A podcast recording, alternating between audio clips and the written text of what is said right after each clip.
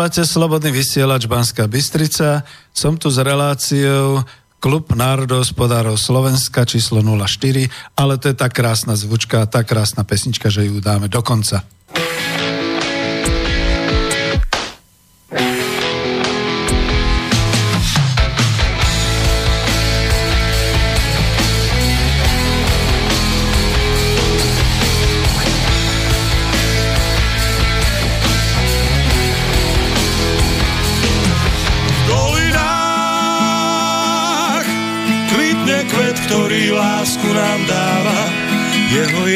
Tmavom ráne vždy svieti, ako brieždenie. V dolinách lesný med vonia viac ako tráva. Na svahoch túlia sa ovčie stáda, v domoch piesen znie. V dolinách človek sám svoju prírodu chráni, každý strom, každá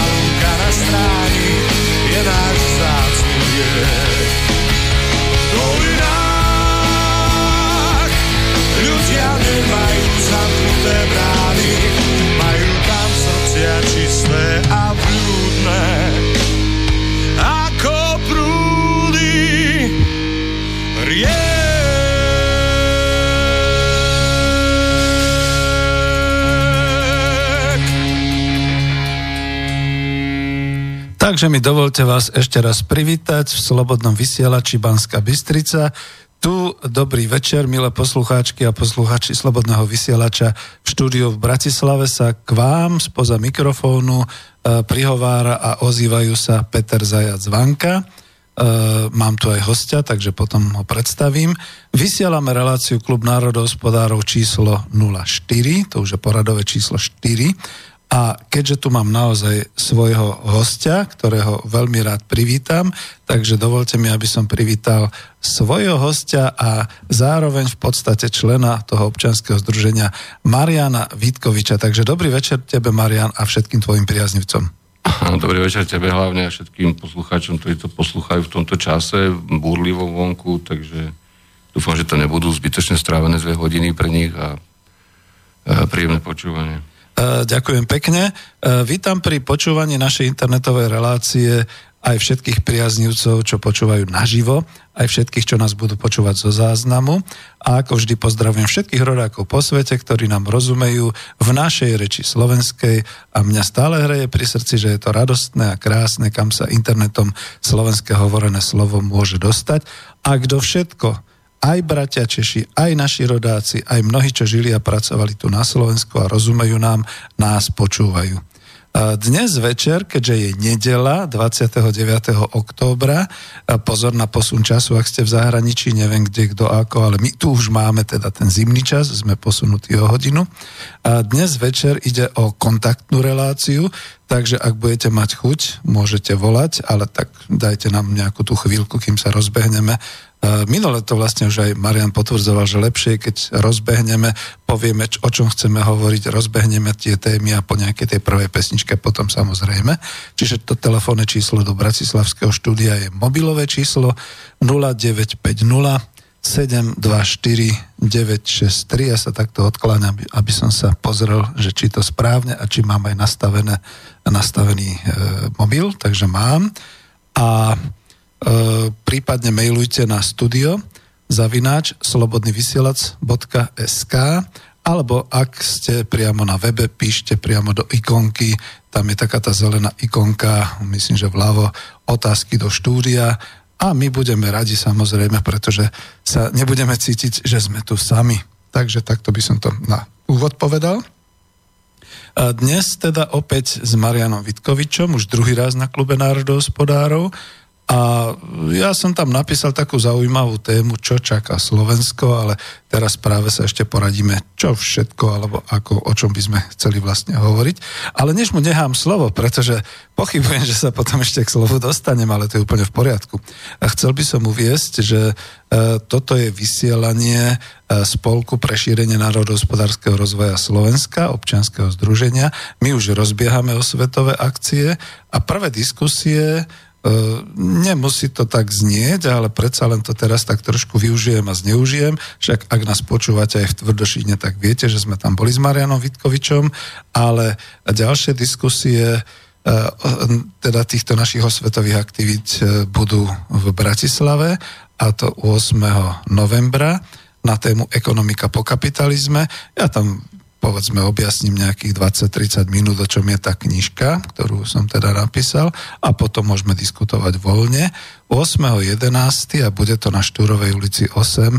Pozor, pre všetkých je to zasadačka Slovenského zväzu protifašistických bojovníkov, takže keď to takto hovorím verejne, samozrejme, že je tam dosť malý priestor Takže ak, tak radšej potom napíšte buď na klub národohospodárov, alebo priamo mne a e, samozrejme potom vás radi privítame.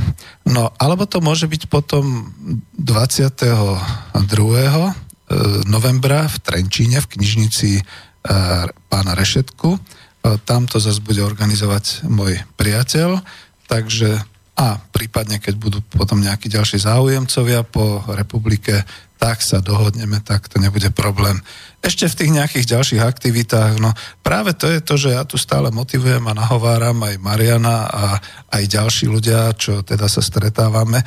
Už teda máme nejaký plán aktivít a a predovšetkým teda zatiaľ sa držíme toho základného, že teda vysielame aj tu v Slobodnom vysielači Banská Bystrica a No, ešte by sa dalo všeličo hovoriť, ale tuším, dám slovo Marianovi, len ho poprosím, keby si mikrofón trošku viac stiahol k sebe, keď bude hovoriť, lebo má pred sebou. A e, dnes ťa pustím k slovu, o čom chceš dneska, alebo máme predstavu, dohodneme sa? No, tak samozrejme, že musíme mať nejakú predstavu, keď ľudí, ľudí sa snažíme priťahnuť k tomu, k tomu počúvaniu, takže predstavy sú asi tri základné. Prvá vec je, že kde sme momentálne s tým Slovenskom a čo uh-huh. sú tie najväčšie výzvy, ktoré nás čakajú e, v súčasnosti a v krátkej budúcnosti, dá sa povedať, najbližšie 4-5 rokov bez ohľadu na parlamentné voľby, či budú 2020, alebo kedy to je jedno. Uh, druhá predstava, alebo druhá, druhá téma vlastne, ktorú treba s tým previazať je, prečo sme tam, kde sme a ako teda sme v tej integrácii globálnej a európskej uh, zakliesnení v tom stave, v ktorom sme zakliesnení, takže v ňom máme len určité parametre, ktorými sa môžeme pohybovať. Určité, ako sa hovorí, veľmi odborne ortogonálne bondy, alebo teda intervaly, intervaly možnosti tej ekonomiky a toho samotného územia ako samostatného štátu, či už fiskálne, alebo štruktúrálne, alebo inak. Nakoľko menovej politiky sme sa vzdali a iných politík vlastne tiež. A tretia predstava je, že kam sa teda dostaneme, pokiaľ neurobíme nič a kam sa máme dostať, alebo čo musíme urobiť, aby sme sa dostali o poriadny kus ďalej a hlavne teda nejakým dlhodobejšie stabilnejším a povedal by som spravodlivejším spôsobom. To sú také tri základné témy. Konec koncov tá celá tvoja činnosť, čo robíš v tom klube s tými pár ľuďmi, čo sa tam už nazbierali, smeruje presne k tomuto. Ja nebudem už vyzývať žiadne slovenské intelektuálne špičky. Každý deň si prebehnem e, tie médiá slovenské, čo sú na webe. na papier škoda peňazí, ale minule som zachytil pán Bačišin, ktorý učí, myslím, na tej panerovskej škole práva, alebo vysokej škole teraz už, a v univerzite, ako sa to volá, e, ekonómiu a píše veľa nový, do novín o ekonomike a už myslím, že od čas kuponky. Alebo tých prvých, prvých transformačných procesov, tak si tam robil ľudovo podané prdel z ekonomického ústavu SAV, teda, že zase vydali nejakú E, prognózu vývoja ekonomiky v budúcom roku so zhodnotením tohto roka plus minus a že vlastne tam konštatujú, že nás žiadne rizika nečakajú a teda sa tam pýta v tom krátkom, krátkom blogu na denníku N, ktorý viackrát tam dával, myslím, že štyrikrát po sebe, stále to tam tlačil na titulku blogovú, že na čo sú nám také inštitúcie, ktoré vlastne nevedia identifikovať nejaké rizika alebo naopak nejaké potrebné zmeny alebo výzvy.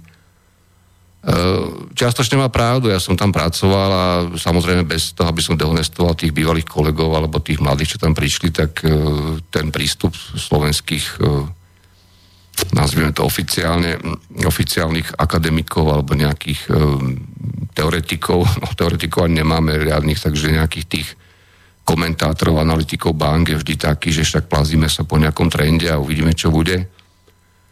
E, to má hĺbšie príčiny. To má príčiny už od roku 89 a krátko potom, kedy sa to vlastne paradoxne v tej akademickej sfére nešlo cestou budovania základov e, toho reálneho základného výskumu v tých oblastiach, hlavne tých spoločenských vietr, boli, boli poddimenzované, respektíve boli úplne inak. A potom sa došlo k tomu, že vlastne sa snažia robiť akési aplikované analýzy, ale ťažko povedať čoho, pretože ak vychádzajú z oficiálnych dát, a zo spôsobu, akým dnes napríklad tú ekonomiku analizuje, čo ja viem, Inštitút finančnej politiky na ministerstve financí, tak samozrejme, že to je, to je vlastne také, ako keď sa zídu piati v krčme po 15 rokoch a stále si povedia, sú kamaráti a po tých 15 rokoch. Uh-huh. Čo by si iného rozprávali, no môžu si sem tam niečo vytknúť z minulosti a to je tak všetko. Čiže mne tu chýba diskusia. Tá diskusia sa tu nejakým spôsobom oficiálnym rozprúdi. Proste tá spoločnosť je ľudovo povedané uh, inertná k tej diskusii, je politicky demotivovaná a veľká časť tých, ktorí e, nejakým spôsobom sú, sú naviazané na ten štát, tak sú samozrejme posratí. Čiže tu, tu nejaká diskusia nebude, preto bez nejakej glorifikácie naozaj ja som veľký skeptik v tomto už dnes, ale vďaka ti, že si rozbehol tú iniciatívu s tým klubom národospodárov, skrátim to, uh-huh. ten názov a ja teda čakám, ja čakám, že keď sa tam toho 8.11. ja tam prídem osobne, E, nech sa deje čokoľvek, e, keď sa tam stretneme, či tam pribudnú nejaké nové ksichty, nové tváre, ktoré by relevantne chceli niečo e, v tejto spoločnosti, hľadiska toho hospodárstva a tak ďalej, ekonomiky, sociálnej sféry, nastavenia vôbec mobility sociálne a tak ďalej meniť. Tie zásahy budú potrebné, budú potrebné zásahy úplne radikálne, si dovolím povedať dnes už a veľmi sa čudujem, lebo potom sa budeme baviť aj v tej prvej časti, keď si všimneme oficiálne prognozy, teraz čo vychádzajú na ministerstve financí, po prípade návrh rozpočtového plánu 2018 a tak ďalej až 2020, e, po prípade ďalšie veci, ktoré vychádzajú k trhu práce, vychádzajú k mm, vzdialenosti na Slovensku, k tomu, ako sa bude prekrývať možná štruktúra ekonomiky s, tou, s, tým reálny, reálnou ponukou, teda pracovníkov, zamestnancov, pričom hrozia tie dve, dve zásadné veci. Jednou je automatizácia, postupná, nie neskoková, a druhou je celkom určite už sa dejúci e, prílev alebo teda dovoz zahraničných pracovníkov do Slovenska, na Slovensko. Deje sa to potichu, ja neviem, tuším v štatistikách za minulý rok e, fakticky u nás už pribudlo, to číslo sa dá myslím overiť, e, okolo 90 tisíc legálnych, legálnych zamestnancov, hlavne predpokladám navyše na území Slovenskej republiky zahraničia, e, čo je neskutočne paradoxný jav. V momente, keď si uvedomíme, že veľká časť Slovakov, alebo teda veľký počet Slovakov, občanov Slovenskej republiky je súčasne za, za zamestnaných vo väčšinou nie je príliš, príliš dobre platených a vysoko kvalifikovaných pozíciách v zahraničí zase opačne. Čiže vzniká tu, vzniká tu tzv. mismatch e, medzi E, trhom práce, ktorý je paradoxne po, po úpravách evidencie a tak ďalej, vykazovania statusu zamestnaného, nezamestnaného, ktorý je akož na rekordne nízkej nezamestnanosti.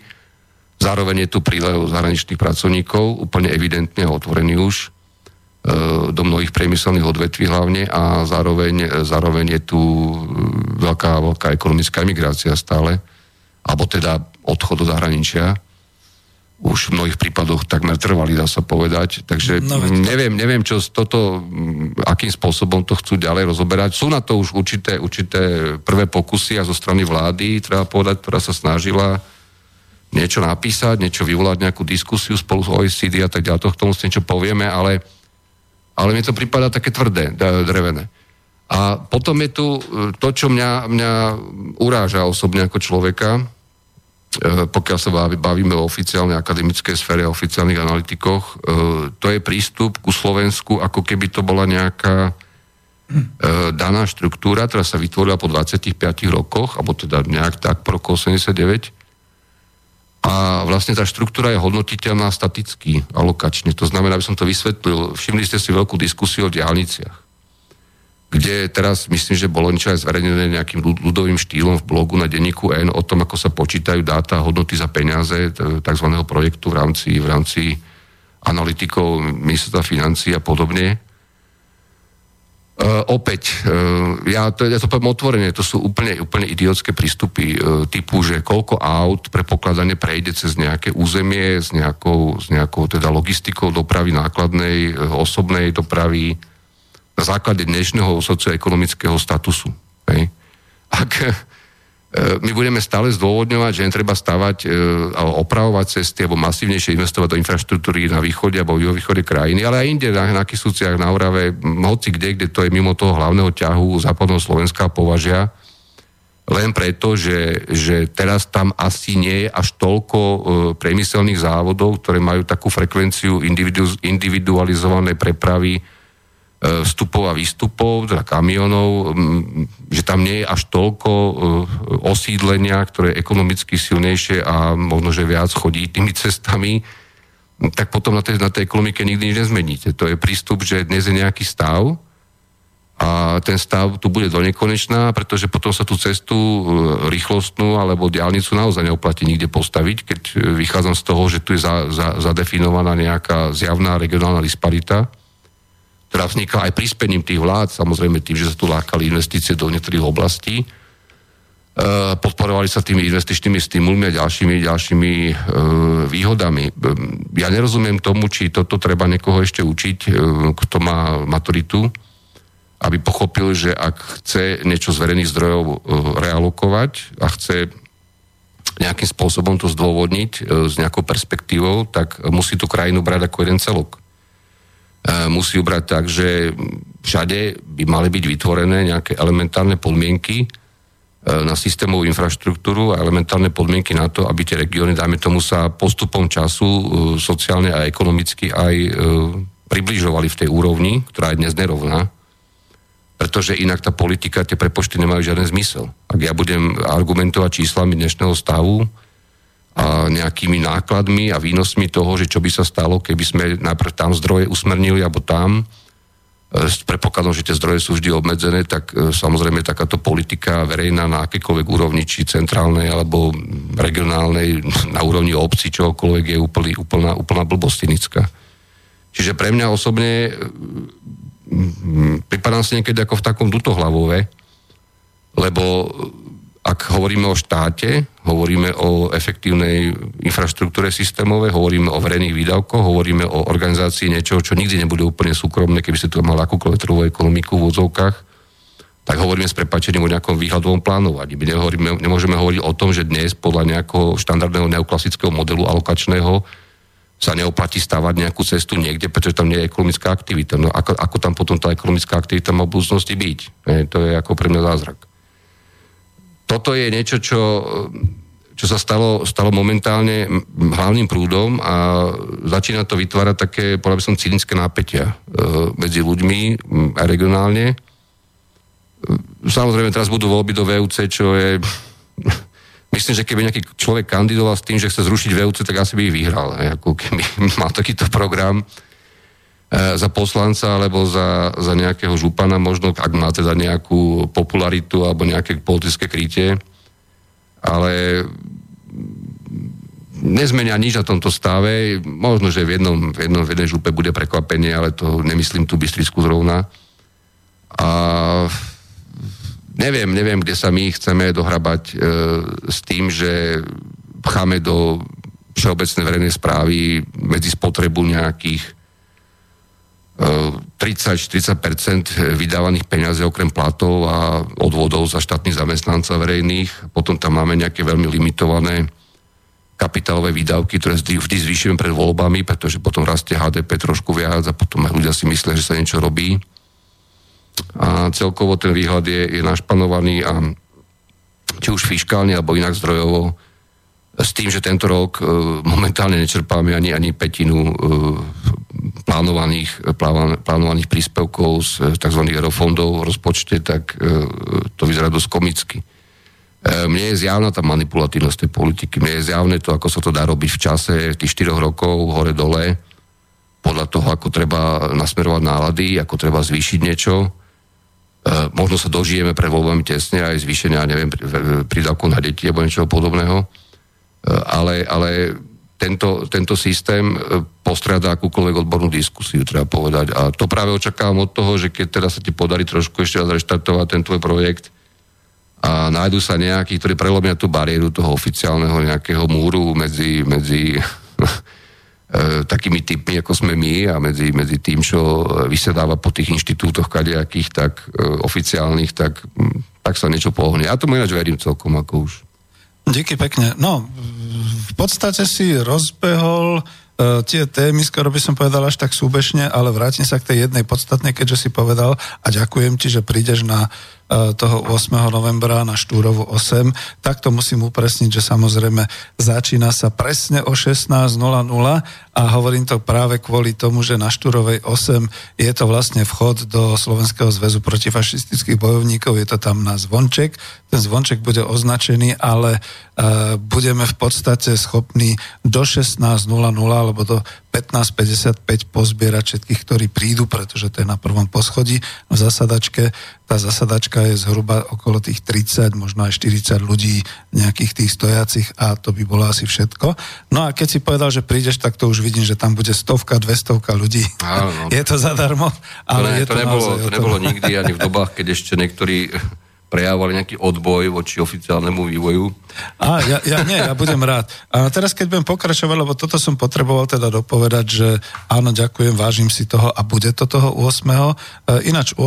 je tuším streda, aby som sa nemýlil radšej si to pozrieme ešte. To je viac menej jedno, už tu mm-hmm. tam budem. Mm-hmm. Dobre. Uh, ďalšie veci, ktoré si nakúsol, trošku som taký, že neviem, ty si na začiatku povedal, že budeme hovoriť v tých troch takých základných rysoch, kde sme, uh, prečo sme tam a potom ten tretí, že kam sa dostaneme a spomenul si tu postupnú auto, taký ten protiklad, ten myšmeč, jak, myšmeč, jak si to povedal, postupná automatizácia kontra teda dovoz zahraničných pracovníkov. Je to niečo také veľmi zaujímavé, ako keď do práčky hodíte prádlo a perete ho v protichodných vlnách. To znamená, e, do, na jednu stranu sa e, točí prádlo, na druhú stranu strieka voda a e, čo si sa tam deje a my ešte nevieme čo.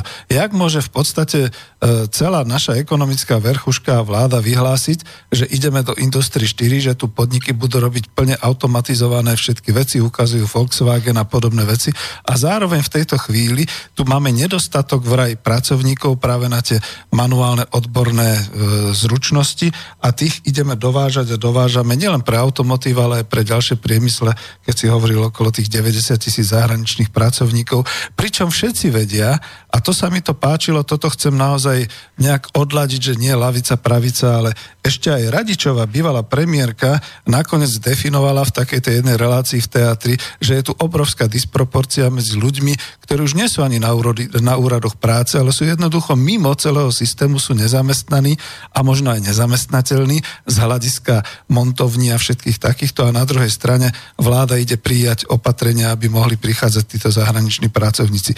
To je taký nezmysel, no neviem. No, tak, tak to tri veci základné. E, prvá vec je, aby som sa dostal k tomu, čo nás čaká, teda podľa ministerstva financí, budem, budem korektný. E, HDP v bežných cenách by v roku 2020 mal prvýkrát dosiahnuť úroveň 100 miliard eur, 101.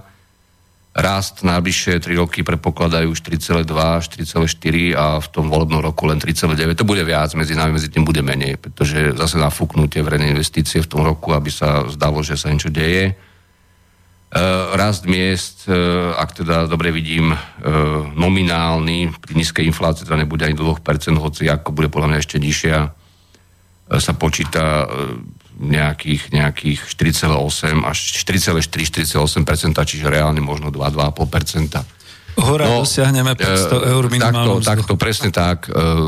Tu sa niečo, niečo hromadí momentálne v tých efektoch, čo sa samozrejme celú tú, celú to štvrstoročie ťahalo a momentálne s tým si nevieme rádi. Ešte, ešte spomeniem to, že zahraničný, pardon, áno, zahraničný dlh, alebo hrubý dlh vlády, teda by ako percento HDP podľa ich projekcií mal klesnúť z 51,1% tohto roku 2017 na 45,5 v roku 2020. To si veľmi fandia mimochodom, pretože e, neverím, že by sa podarilo dodržať až taký, také tempo znižovania dlhu.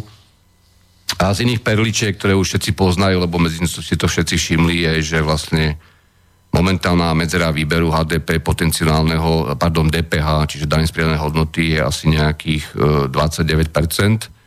To, čo nám chýba oproti prepokladanej úrovni na základe bežnej, bežnej kvóty, teda, že čo máme my fakticky vybrateľné z DPH a nevyberáme to. A v roku 2012 to bolo, to bolo za povestného pádu daňovej správy až 41%. E, zámerného pádu daňovej správy. E, čo je ale úplne najpodstatnejšie, aby ľudia trošku tak ľudovo pochopili, že, že o, čo tu, o čo tu ide, celý trik e, na roky 2018 až 19 a 17.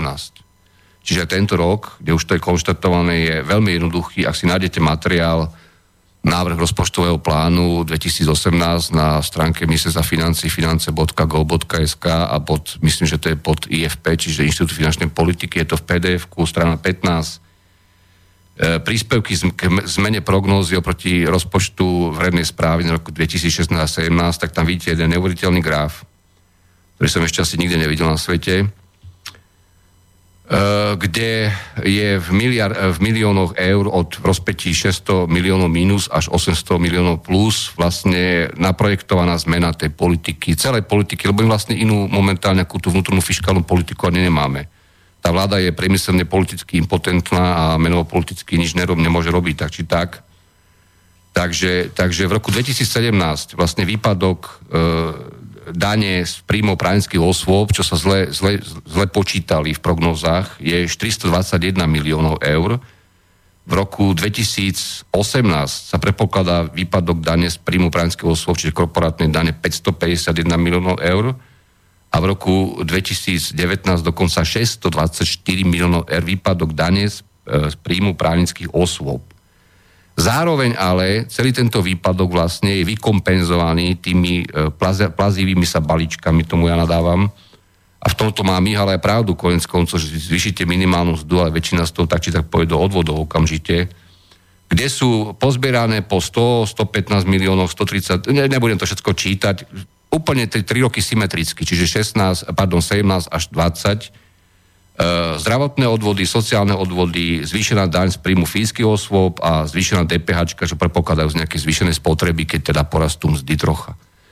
Čiže e, aby sme, aby sme pochopili, čo sa stalo tento rok, stalo sa to, že ľudia, ktorí na Slovensku tú krajinu ovládajú, majú, majú tom ten majetky, majú, majú po privatizáciách a tak ďalej ehm, vplyv ako domáci podnikateľ, veľkí domáci podnikatelia, respektíve podnikateľské skupiny rôzne, také tie prepojené, vplyv na veľa odvetví, na, od priemyslu až po zdravotníctvo, ja neviem, po čo všetko, distribúciu všetkého druhu, banky, E, developerstvo, čokoľvek, e, tak sa jednoducho zišli s predstaviteľmi našej vlády v nejakom úzkom kruhu, popili, pofajčili a povedali si, no my nebudeme mať tie dane z príjmu právnických osôb, pretože nemáme také marže, my nebudeme. E, globálna konkurencia je veľká, my navyše nechceme tie dane platiť, prečo by sme ich dobrovoľne platili. Čiže vy si tam dajte ten, ten výpadok 400 až 600 miliónov v roku, 624 v roku 2019, to sú Ináč v, re, v realite slovenského rozpočtu to sú obrovské čísla. No ježiš. Pri jednom, pri jednom titule dane. Ktorá mimochodom na Slovensku nie je nejako vysoká v porovnaní s, s priemerom EÚ a teda. A nemyslím len Francúzsko a podobne. A zároveň e, choďte do tej minimálnej mzdy, to je ľúbivé, dajte to na tých 485, potom na 500 a z toho, z toho, z toho my, my budeme mať zvýšené náklady samozrejme, pretože musíme to podľa tých pracovných kategórií, podľa tej obťažnosti práce a tak ďalej, príplatky a tak ďalej, zvýšiť. To sa vám premietne do tých zvýšených odvodov zdravotných, e, sociálnych, do zvýšenej DPH a ešte nejakých ďalších takých maličkostí, trošku podražíte cigarety a to ako vždy. A z toho budete mať vlastne kompenzáciu toho, čo my nevy, nevyplatíme na daní z osôb a samozrejme aj dividend, kvôli, kvôli nižšej očakávanej ziskovosti, respektíve pretože jednoducho e, tak či tak budeme musieť na tých, na tých, na tých pracantov, na tých robošov viac priplatiť kvôli vašej minimálnej mzde. Toto je tak symetrický graf, že to je, to je urážlivé, lebo to, je, to im prípada ako, ako nejaké, keď sa, keď sa niekde uh, v nejakej smiešnej ekonomike, ktorá má dokopy 16 e, závodov nejakých a nejaké elektrárne a nejaký prístav, nechcem hovoriť o Afrike, čo ja viem, niečo, niečo na úrovni E, dúfam, že nedostanem po hlave, keď vylezem odtiaľ to, čo ja viem, Čierna hora, alebo niečo podobného. Malá krajina proste, ktorá nemá ani, ani veľa toho. E, tak keď sa, keď sa zíde 20 ľudí v reštaurácii a dohodne si hospodárskú politiku na najbližšie 4 roky, fiskálnu politiku, teda daňovú, odvodovú a samozrejme výdavkovú, e, lebo takúto symetriu ťažko vymyslíš inak. To jednoducho vieš, že ti niečo vypadne a potom nalepíš to, čo ti vypadáva cez tie E, balíčky sociálne 1, 2, 3 až 28, čo bude do roku 2020, predpokladám. E, e, mňa desí takéto uvažovanie na úrovni štátu, na úrovni teda toho, že vôbec ani nevieme, čo by sa stalo ešte, keby sa niečo, niečo globálne zmenilo do, do minusu, do plusu, čo zrejme asi skôr do minusu. E, potom je tu ďalší problém. Oceňujem, naozaj oceňujem, že ľudia z, z toho inštitútu, konkrétne Gabriel Michalica, Machlica, pardon, Jan Toman, Martin Haluš a Martinák, Dávid, spolupracovali s OECD na, na, na projekte, ktorý sa nazýva posilnenie zručností pre lepšie, lepšie, lepšie naplnenie potrieb trhu práce v Slovenskej republike, rozvinutý zručnosti, teda advanced skills, a znalosti, samozrejme to nie sú len nejaké zručnosti. Čiže vzdialenosť ako takej voči, voči tomu stavu, ktorý tu je, tak e, hneď krásny graf, tam je číslo 1, kde riziko z automatizácie pre slovenskú pracovnú silu je najvyššie zo všetkých krajín v OECD, ešte vyššie ako v Čechách, Taliansku, Nemecku, Rakúsku a tak ďalej, Polsku, kde asi 35% pracovných miest podľa ich nejakých uvažovaní, ja nemyslím, že to sú úplne presné uvažovania, ale dobre, je to oficiálny graf, je v budúcnosti ohrozených teda automatizáciou, pre všetkým e, v, e, v tých kompletizačných výrobách, tak toto názvem. Súčasne ale máme momentálne viac ľudí, ktorí študujú na, na vysokých školách, e, v, teda v terciárnom vzdelávaní ako Nemecko, čo je síce fajn, ale neviem, čo to hovorí kvalite potom. Samozrejme máme problém, že v PISA testoch sme niekde na úrovni 500 bodov agregátne, čiže niekde v tej spodnej polovici medzi, medzi Portugalskom a Španielskom, čo by nebola tragédia, ale časť populácie, konkrétne rómska populácia, nie na, na, na 330. Čiže tam je, tam je asi najväčší problém e, toho, že ako pohnúť e, s touto krajinou bez toho, aby tu, tu nenastala nejaká zásadná revolúcia vo vzdelávaní, e, doslova autoritatívnym systémom a nie vo vzdelávaní. A potom je tu, je tu ešte problém s vedou, hej, kde naši vedátori publikujú stále viac a viac e, publikácií, ktoré sú nejakým spôsobom karentované v tých medzinárodných e, kontextových databázach, ale samozrejme vykazujú nízku kvalitu, e, nízku, nízku úroveň citácií a, nízku, a vysoké, vysoké indexy previazania tých autocitácií alebo vzájomných tzv. kolegiálnych citácií. No a potom je tu taký graf, ktorý je dosť odstrašujúci, Jednak sú tu emigranti, čo je hoci ako 10% populácie, podľa oficiálnych čísel, ktoré priznávajú oni, opakujem na OECD, lebo mimochodom tie čísla sa ťažko získavajú. E, rôzne št- členské štáty EÚ majú rôzne štatistiky, pokiaľ ide o zahraničných pracovníkov. Počkej, ale to sú migranti k nám, hej? Nie, nie, nie, to sú tí, ktorí Slováci, Slováci, ktorí občania Slovenskej republiky, ktorí odišli mm-hmm. pracovať za celé obdobie transformácie, alebo teda v rôznom období do zahraničia Mala by to byť asi desatina pracovnej síly, alebo teda populácie, no keď to zoberiem takto. A hovorím tie Musím, no, musíte do toho skočiť, že to nie je 5,5 milióna ľudí, ale to je desatina z práce schopných mm, mm, mm. ekonomicky aktívnych. Je to okolo 500 tisíc, ľudí po toho, čo ano? to oni píšu. Hej. Uh-huh. A, ťažko po, no, no zrejme do, dospelé populácie sa myslí, hej. No, lebo to, to je potom iba jasne, jasne, 3 milióny. Dobre, dobre, to je, to je nepodstatné, lebo tak uh, deti asi nebudú migrovať hore-dole bez, bez nejakého zabezpečenia. Ale i keď aj tak migrujú niektoré, ale to nie je slovenský prípad. Len to chcem povedať, že uh, tie štatistiky nie sú, nie sú presné, sú v niektorých štátoch lepšie, Rakúsko napríklad má perfektné štatistiky, pokiaľ ide o to, koľko u nás, e, myslím, že tam momentálne je oficiálne registrovaných 16 tisíc Slovákov, alebo 20, alebo 17 tisíc Slovákov, ktorí oficiálne sú registrovaní. Mm-hmm. To znamená, tam sú všetci tí, ktorí ja neviem, čo tam robia a majú, platia si sociálku a tak ďalej. No ale v rámci tej skupiny e, tých 10% populácie, čo je vonku, tak v podstate najviac zo všetkých štátov, napríklad Polsko má len 13% takých ľudí z toho celkového množstva, ktorí odišli pracovať do zahraničia, uh-huh. ale Slovensko má až 26% ľudí, ktorí e, pracujú na nízko platených e, pozíciách v zahraničí. Hej? To je asi to čiže, čiže, no? čiže tu je, tu je Uh, niekoľko, niekoľko zásadných štruktúrálnych problémov, ktoré táto vláda, bez, bez toho, aby som ju hodnotil, to naozaj nie je teraz e, predmetom tohto všetkého, e, celkom určite nevyrieši za 2-3 roky, ani za 2 roky, ani za 5 rokov nejaká ďalšia vláda. E, keď si to spočítame, teraz trošku z inej ekonomie, lebo toto je také štatisticko veľmi jednoduché, jednoduché, jednoduché pojednanie, šťastie teda vzhľadom k tomu, ako sa to potom interpretuje v rôznych médiách aj slaboduché, my máme vážny problém. E, tá ekonomika nastavená tak, že síce nie je možno, možno zásadný problém, že máme veľa automobilového priemyslu alebo nejakých nadvezujúcich výrob, ale tá ekonomika z toho vzťahu, toho mixu medzi úsporami z rozsahu a špecializácie exportu, importu, ktorý je daný tým naviazaním na tie globálne dodavateľské siete, odberateľské, v podstate je udržateľná len za cenu, znie to odborne, nie je to až také zložité, e, ďalšie difúzie technológií.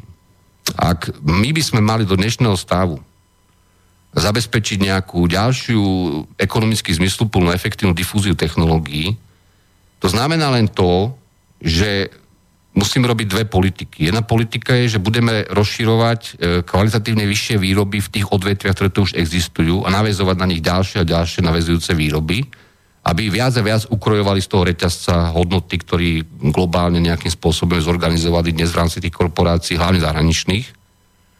Čo je, čo je mimoriadne pre mňa nepredstaviteľné pri týchto číslach alebo pri týchto nerovnováhach napríklad na trhu práce. A druhá, druhá možnosť, ktorá vzniká, je viac investovať, investovať, viac e, sa snažiť o podporu e, vlastných e, štruktúr ekonomických aj regionálne zaostalejších regiónoch, ktoré dokážu kompenzovať nejakým spôsobom e, chýbajúci, alebo teda dokážu, dokážu aj pokryť e, aj, aj regionálne nerovnovážne domáci dopyt. To sú len dve možnosti štruktúrálne. A tretia možnosť je ešte, ešte teda nejakým spôsobom zmeniť, zmeniť e, nastavenie odvodov, daní, e, úplne prekopať daňovú sústavu a tak ďalej.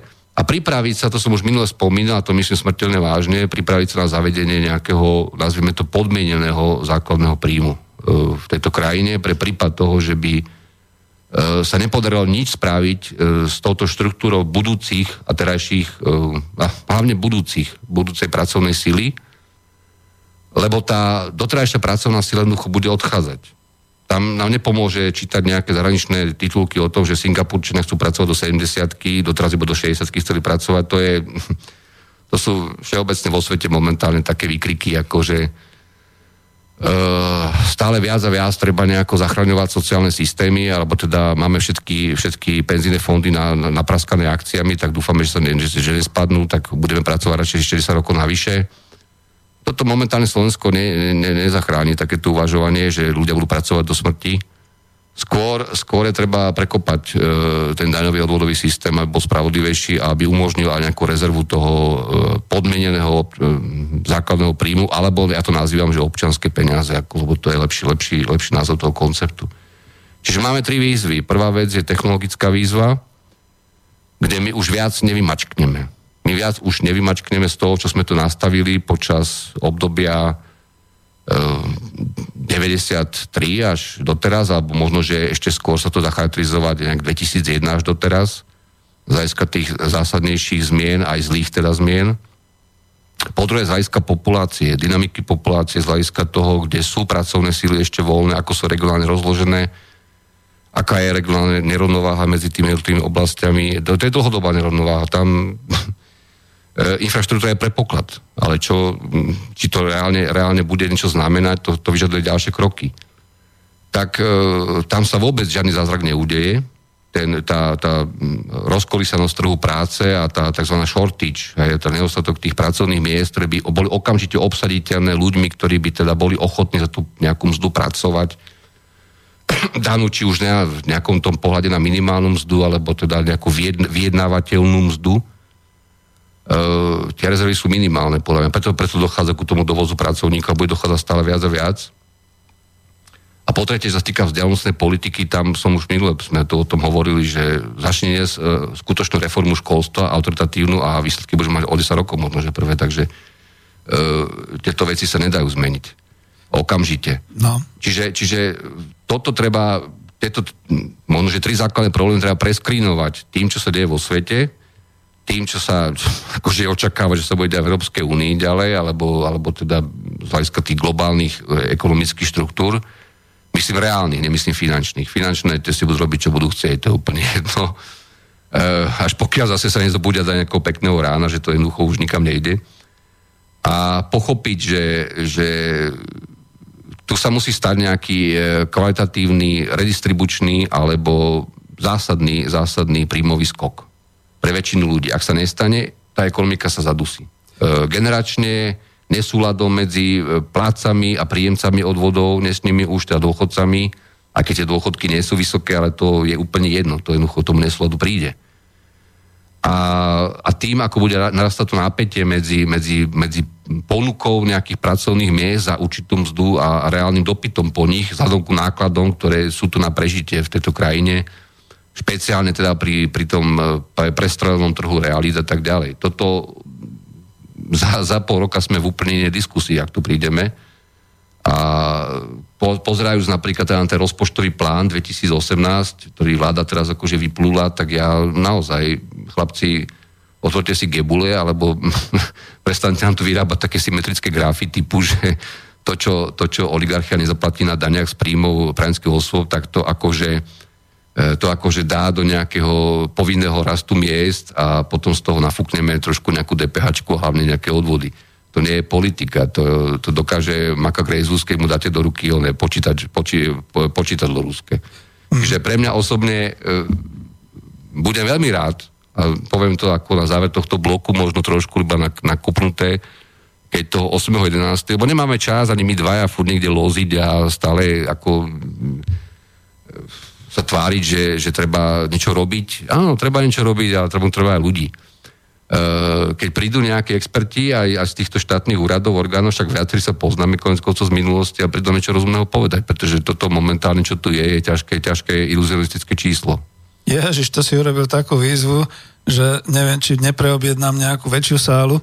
Každopádne... Ne, zbytočne ty objednávaš nejakú veľkú sálu, my si vystačíme sami konec koncov. Ja, už, ja už mám ja, pripravené tri materiály k tomu, k tomu, ktoré tam budú. Super. Jednak o nerovnováhach slovenskej ekonomiky momentálnych, jednak o tom, ako treba nazerať na tú stabilizáciu a rozvoj v dlhodobom rámci, pokiaľ ide o ten globálny kontext. Uh-huh. A potom, pokiaľ ide o realokáciu, čo sa týka ľudovo povedané priemyselnú politiku, no to nie je o priemysle, lebo stále si ľudia myslia, že priemyselná politika je o priemysle. Priemyselná politika nie je o priemysle iba. Priemyselná politika je o tom, ako ty udržíš e, produkčné štruktúry. To je historický podtext samozrejme toho názvu. Ako ty udržíš tie štruktúry, ktoré máš v tej ekonomike vzhľadom k tým, zase to veľmi zjednoduším, tým globálnym hodnotovým a alokačným sieťam. Mm, ale nejdeme ďalej. Ty si teraz povedal aj ten program, že to, čo budeš chcieť aj toho 8. No budem veľmi rád, pretože nechcem, aby to bolo iba o tej knižke. Tu len tam ukážem a potom môžeme ísť ďalej. Ale e, vrátim sa naspäť, lebo zo dvakrát som sa nadýchoval k tomu, že v podstate, keď si definoval uh, tak trošku aj z toho programu a z takýchto vecí, ako by to malo vyzerať, uh, tu mi nesedí jedna vec nesedí mi vlastne to, že e, kam to má vlastne posmerovať. To je to, čo si možno ako aj chcel spomínať, možno už v tej druhej časti, to asi budeš hovoriť, len tu podotknem jednu vec, že keď sa spomínajú takéto fakty. Ak je čo len tých 300 tisíc, ak to nie je 500 tisíc ľudí, ktorí sú vonku v emigrácii, zarábajú si tam, zakladajú si tam rodiny. Sám viem z okolia minimálne tri rodiny, ktoré, kde už dokonca aj e, detko, a, detko a babka idú za nimi varovať deti do Anglicka, do Nemecka, všelikam inám. To znamená, že naozaj sa to Slovensko vyľudňuje týmto spôsobom, pretože to nie je len potom ten pracovník, čo tam niekde má kontrakt a možno aj dlhodobý, niekde v Anglii a v Nemecku a v, vo Francúzsku a podobne. Za ním idú aj rodiny príslušníci, príslušníci. To je to zle, čiže potom pozor, spotreba domácnosti bude veľmi padať na Slovensku z tohoto titulu, pretože oni to budú spotrebovať niekde v Nemecku, v Anglicku a podobne. Druhá vec je, teraz idú silné e, ročníky do dôchodku, nakoniec aj ja som ročník 55 a do 10 rokov e, prejdú tie všetky silné ročníky, ktoré tu boli do dôchodku. A zmizne možno aj tá štrukturovaná e, nezamestnanosť, o akej sa hovorí, lenže to nebude znamenať, naozaj to nebude znamenať, že tu budú ľudia, teda mladí ľudia, ktorí nastúpia na ich miesto. Jednoducho tie profesie, tie kvalifikácie, to všetko vlastne odíde do dôchodku takisto a som zvedavý, kto bude zabezpečovať hospodársky chod okrem tých zahraničných montovní. A tretia vec, čo som chcel samozrejme, že ak sa bude tak masovo potom robiť ten dovoz pracovných síl zo zahraničia, veď oni to budú robiť takisto ako tí nemeckí gastarbrajty. Oni budú posielať tie peniaze peniaze domov. To znamená, že túto budú spávať niekde v nevyhnutných podmienkach, aby prežili, aby tu prežili na matracoch, ako sa hovorí, 2-3 roky, zarobia niečo, čo bude vždy menej, ako by e, dostali naši, ale viac, ako by dostali doma a budú posielať tie transfery, budú mimo republiky. Čiže čo sa stane so Slovenskom do 10 rokov? A to ty hovoríš, že možno už 2 roky. Moja otázka teda znie, majú oni nejakú premyslenú koncepciu, čo to bude za 2 roky, za 4 roky, za 6 rokov? Mm, určite nie, pretože tie čísla, ktoré my mm, oficiálne tu stále dostávame, e, lebo to je ten prístup status quo, hej, že keď tebe tá štatistika lezie samospádom, niečo si prikreslíš, prifarbíš, ešte to počítaš tých živnostníkov tzv., čo je na Slovensku vždy problém. Ako tam ja hovorím, že veľká časť, istá časť slovenského HDP reálne neexistuje. Ale to necháme teraz tak z hľadiska rozvoja produktivity, pridanej hodnoty a tak ďalej. Ja som niekoľkokrát vyzýval v minulosti, ak odbočím e, štatistický úrad, odbor národných účtov, aby, aby láskavo sa vyjadril k tomu. Prvýkrát asi roku 2002 to bolo ešte, keď sme prechádzali na metodiku Eurostatu a na metodiku Um, boli tam tie prístupové rokovania, kapitoly sa otvárali a tak ďalej, či to máme v poriadku, či to robíme správne, tie vykazovania závodov nad, nad 10 e, zamestnancov, nad 25 a tak ďalej, lebo tie sa tie povinne nevykazujú. A tam sa vždy diala jedna podivná vec, ktorá mala vtedy aj možno, že nejakú náplň, pretože veľa vecí sa robilo outsourcingom cez menšie firmy, kaďaké, o, kaďaké um, ako sa to volá, fakturácie, vyťahovali sa peniaze z firiem cez, cez kaďaké zročky a tak ďalej, čiže to vyzeralo opticky možno, že dobre ešte a oni to všetko práskali do tzv. sektoru služieb. Ale tá doba skončila. Dneska svet je oveľa, oveľa alokačne tvrdší, oveľa alokačne, by som povedal, transparentnejší E, tým, tým globálnym pohybom kapitálu. To je taký nechcený, nechcený dôsledok možno pre niekoho. Takže ja neverím tomu, že napríklad e, tzv. pravidelne nevykazujúci sektor ekonomiky, ktorý ne, ne, nerobí tie pravidelné hlásenia o všetky tie ukazovateľov v tom podrobnom výkaze, že vykazuje produktivitu a pridanú hodnotu na úrovni do počtu, pola počtu zamestnancov, napríklad na veľké podniky. To určite nie. A keď potom sa to nezmenilo od roku 2002-2003, ako to vtedy nerobili dobre a prestrelovali to, aby pri, pri, pri, prifarbili nejako tie, tie čísla tej prvej Zurindovej vlády, možno, alebo tej druhej, tak, tak to robia asi aj dnes. Ale to nás nemusí trápiť eh, až tak, až tak teraz. Eh, tu sa musí stať jedna vec. Tu musia skokovo raz mzdy.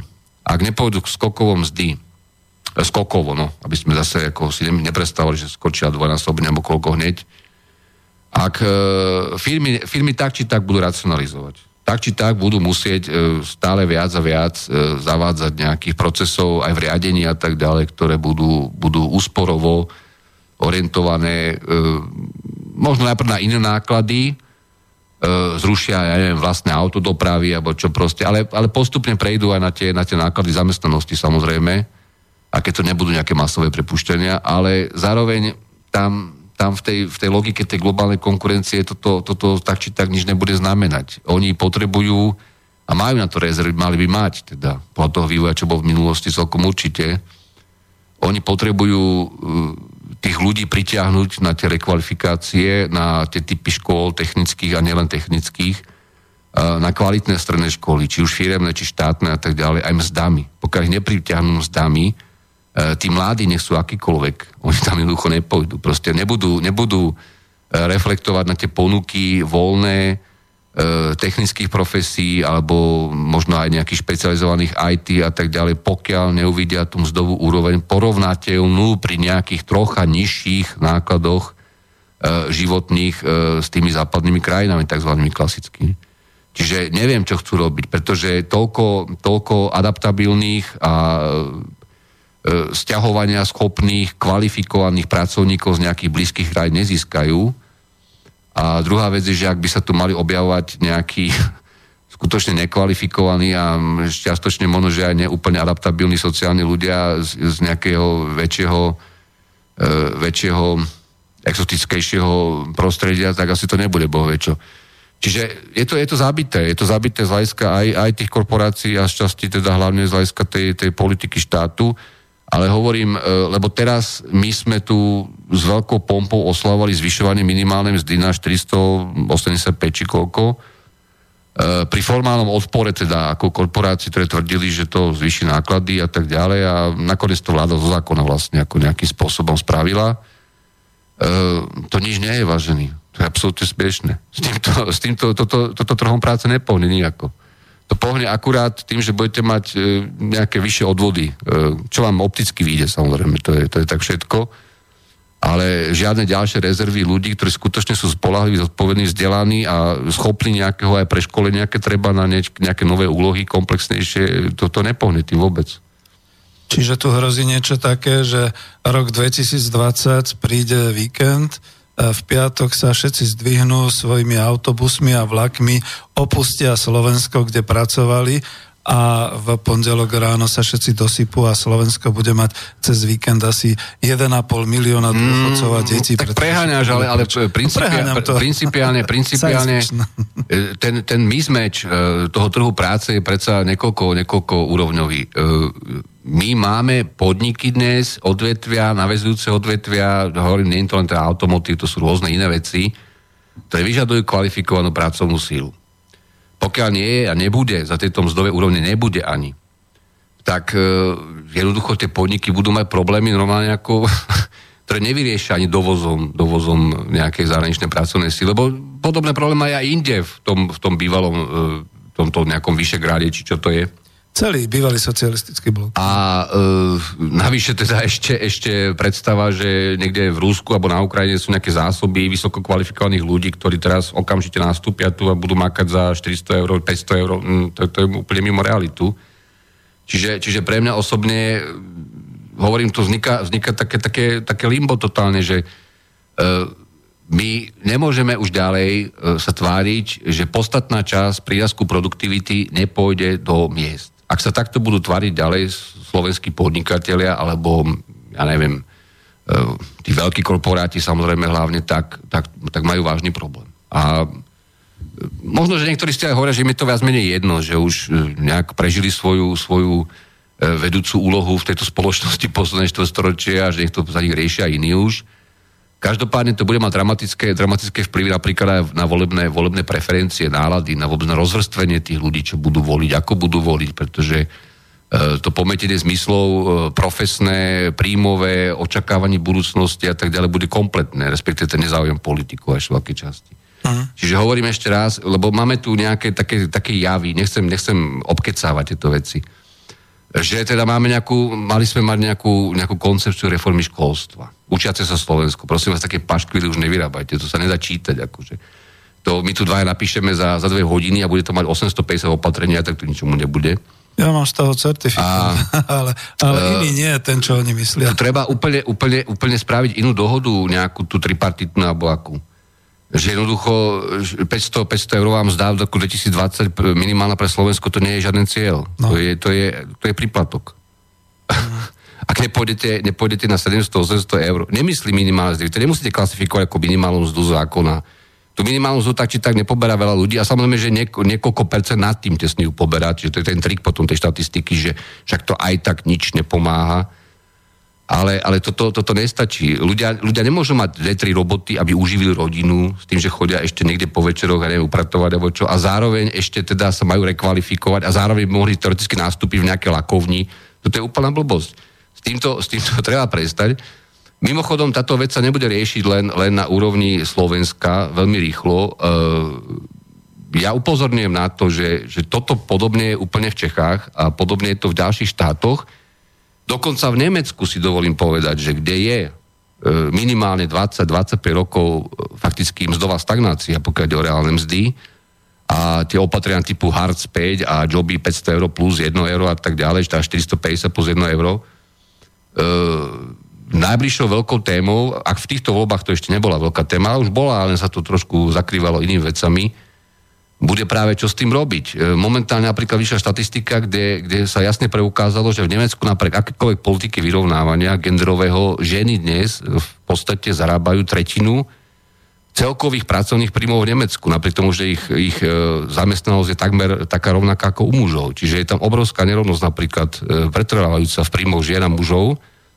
To je určite aj na Slovensku v mnohých profesiách a e, tých vecí je, je obrovské množstvo, ale tu, treba otvorene povedať, že e, napriek expanzívnej menovej politike, napriek tomu, že pán Draghi vôbec nemá predstavu, kedy skončí nejaké kvantitatívne uvoľňovanie podľa poslednej tlačovej konferencie teraz vo štvrtok, či už bude menšie, väčšie, to je úplne jedno, tie, infú, tie menové infúzie to budú stále kvôli tomu sociálnemu zmieru. Napriek tomu, že sa vytvorilo 7 miliónov pracovných miest v Európe, a to sú naozaj väčšinou tie slaboplatené mzdy, e, pracovné miesta, pardon, E, podobne ako v USA, tak e, politika miest, e, odbory, neodbory, akčné odbory, neakčné odbory, to je, to je to, čo tu príde a je tu už dnes. Ak mzdy nepôjdu výraznejšie hore, bez toho, že by to malo tlačiť nejaké inflačné tlaky, nebude to tlačiť žiadne inflačné tlaky, pretože inflačné tlaky sú momentálne totálne pod systémovo podkopané globálnymi dodávateľskými sieťami a tým, že jednoducho nemajú ako tie inflačné tlaky ani v Spojených štátoch, ani v Európe nastať Myslím ako, ako fundamentálne jadrové inflačné tlaky. Nemyslím, že niekto začne zase šaškovať s maslom alebo Uh, s vajcami naposledy. S vajcami, ktoré si predtým najprv otrávime, samozrejme pre istotu. Uh, momentálne sa chystá Nutella napríklad, že bude mať veľký problém, pretože Abcházsko, ktoré je súčasťou Gruzínska, síce nechce, no to nie je súčasťou, no je to ako separatistická republika takzvaná, má vysokú neurodu lieskových orechov a Abcházsko je tretí najväčší spolu s Gruzínskou najväčší dodávateľ lieskových orechov na svete, tak e, momentálne sa pripravte na zdraženie nutely podľa všetkého alebo podobných výrobkov.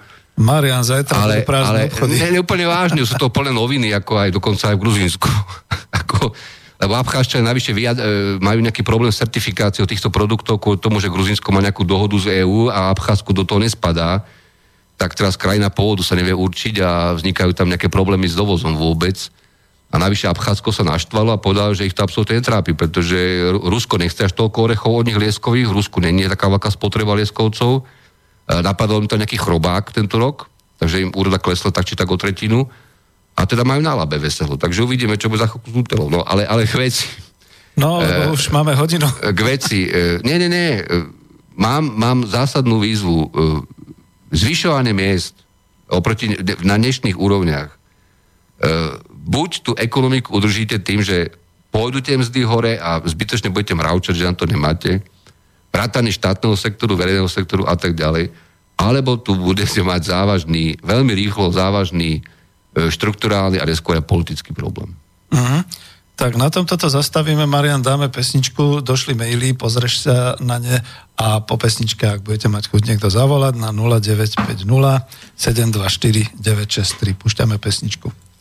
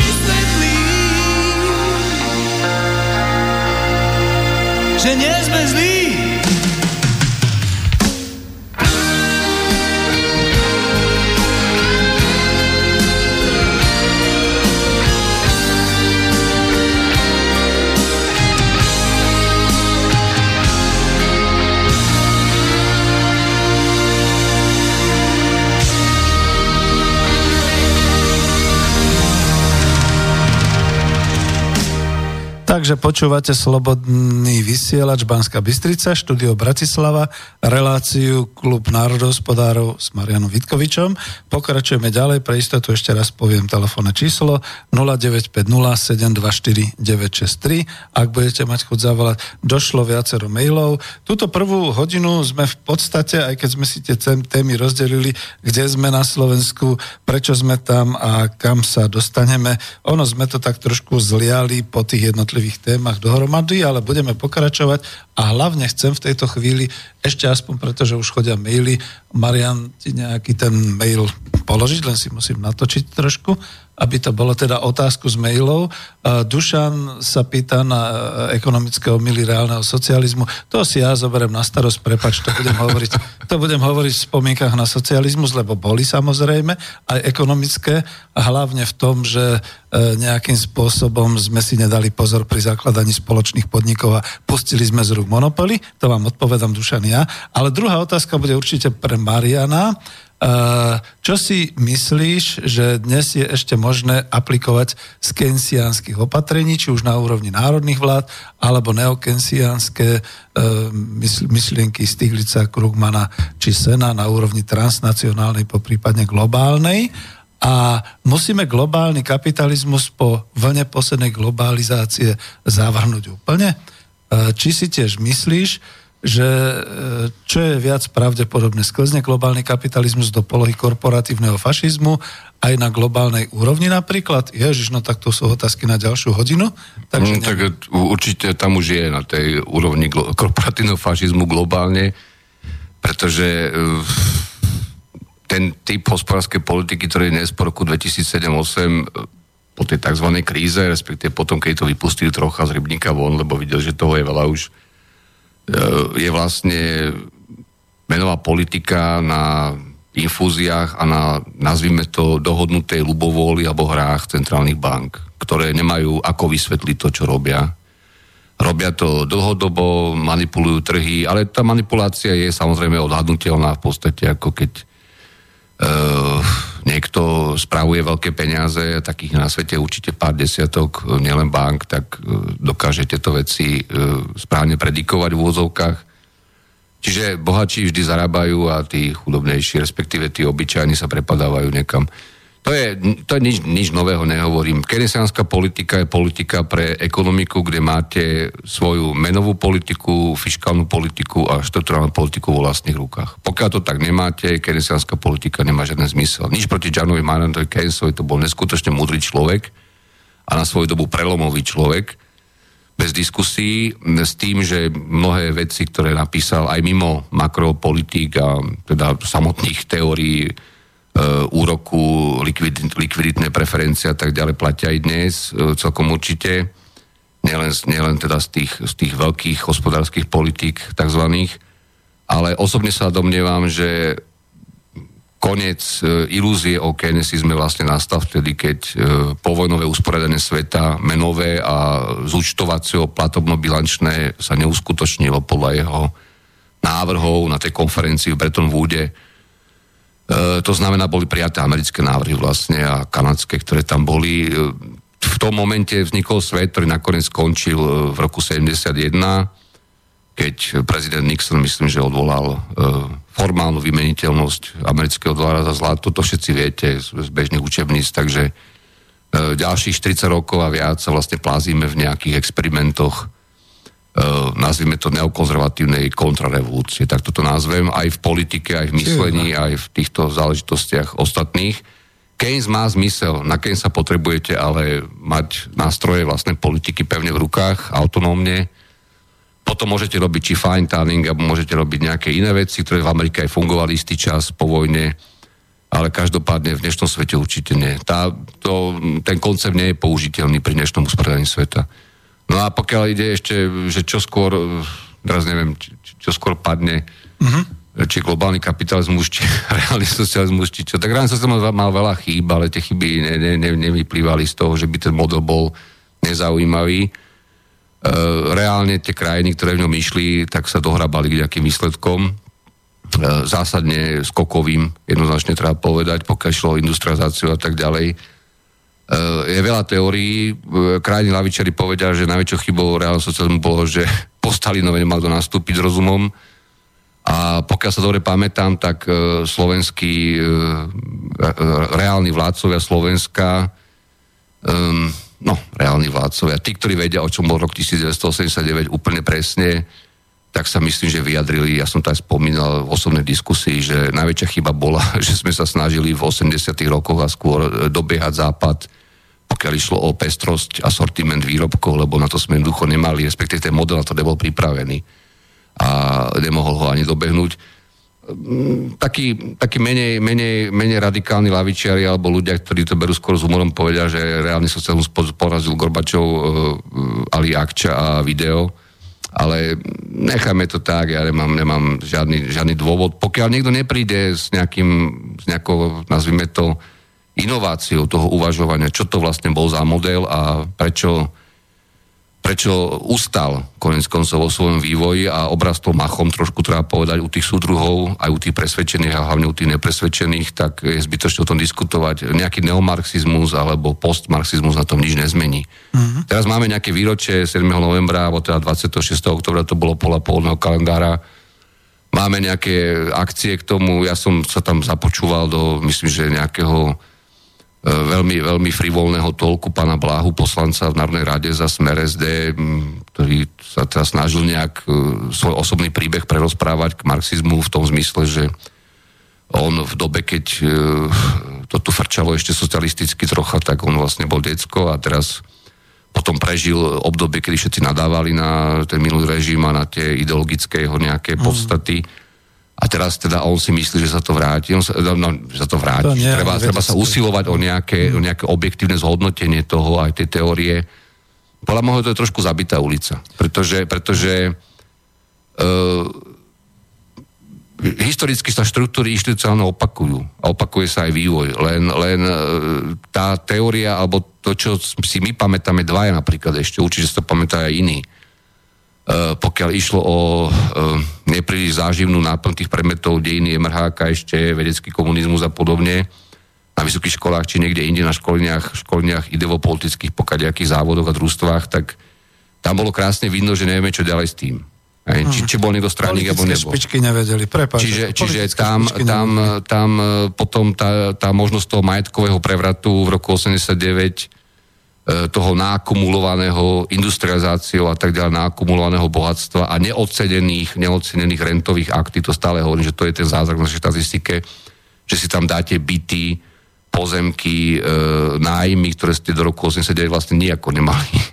E, v tom modeli, aký bol úplne opačne založený, e, oceňovať a vykazovať v reálnych cenách trhových, tak, e, tak ten, ten majetkový prevrat sa ponúkal sám nakoniec a nebolo ho zložité spraviť, pretože tá skupina ľudí, čo ho spravila, bola perfektne zohratá, mala perfektné informácie, mala perfektné metódy a pokračuje dodnes. No, Marian, k tomuto urobíme zvlášť tému. Ja sa tomu nebránim, ale nie v tejto chvíli, pretože kto rozpracoval ďalšie témy, ktoré chceme. A ja som to kľudne aj do tej svojej knihy napísal, zlyhali politické špičky. Tak ako zlyhali dnes, zlyhali aj vtedy. A keď chcete presnú odpoveď, tak poviem. Tak sa spol- spoliehali politické špičky na Varšavskú zmluvu a na Moskvu a na všetkých, ako sa dnes súčasné politické špičky spoliehajú na Brusel. A preto znova padneme na hubu. To je všetko, čo môžem k tomu povedať. Ekonomika nebola zlá, to zase, ako si musíme povedať. Ale tam ešte posledná, posledná poznámka moja. Um, mohol by niekto v tejto krajine, ja to naozaj robiť nebudem, alebo teda môžem, ale pre mňa to už je také, vieš, ako keď, keď stále sa vracaš niekam, aj s neviem akými štatistikami, modelmi, rovnicami, s čím chceš. Uh, mohol by niekto v tejto krajine, kto je za to platený v nejakej akademickej sfére, už konečne spraviť nejaký výklad uh, aj dnešnej generácii, mladším generáciám o tom, že prečo model uh, tzv. kapitalizmu, lebo to je tiež len nejaký model, ktorý má rôzne variácie a dneska teda mimoriadne monopolizovanú variáciu, treba povedať, alebo teda va- varietu, prečo je absolútne logicky neporovnateľný s tým, čo sa nazýva model tzv. reálneho socializmu, respektíve centrálneho plánovania. Veď tam tie základné inštitúty, ktoré, ktoré v, v ekonomikách sú zakomponované vzhľadom na budúcnosť, na generácie, na generačnú prestupnosť a tak ďalej, peniaze napríklad a tak ďalej sú nastavené úplne opačne. Čiže my to nevieme ani, ani dodnes štatisticky presne porovnať. Uh, to nerobí ani západ medzi nami ako tých hlupakov, čo na západe píšu a porovnávajú ruský HDP v roku 13 a v roku 36 a v roku 58 a neviem kedy je, je more. Ale nerobia to dobre a potom to vždy počasie opravujú a zase to nerobia dobre. Uh, jasné, niektoré veci sú aj historicky ťažko dá, dátovo dostihnutelné, ale tu, tu proste chýba jedna, jedna definitívna diskusia k tomu a jedna definitívna nejaká sumarizácia, pretože potom sa budeme stále hrabať v tom, že e, na tých povrchných znakoch tých systémov, že čo je vlastne teda ako podstatou, lebo naozaj e, experiment s tzv. reálnym socializmom bol jediný iný experiment v 20. storočí, e, socioekonomický a on dodnes nie je korektne popísaný. Bez diskusie, už vôbec neporovnaný. A nie je to naozaj v tej charakteristike vlastníctva a rozdeľovania? E, Samozrejme, To ale, ale iné, ako je to. zaiste, zaiste, ako vlastníctvo, že tam sa pôvodne, keď, keď tie systémy začali sa odlišovať, tak sa rozmi- uvažovalo o rôznych modeloch, čo bol NEP a tak ďalej. E, tie modely nemuseli byť len takto nastavené. Mohli sa postupne, nazvime to takým pekným slovom, že relaxovať. Ale k tomu sa už nepristúpilo.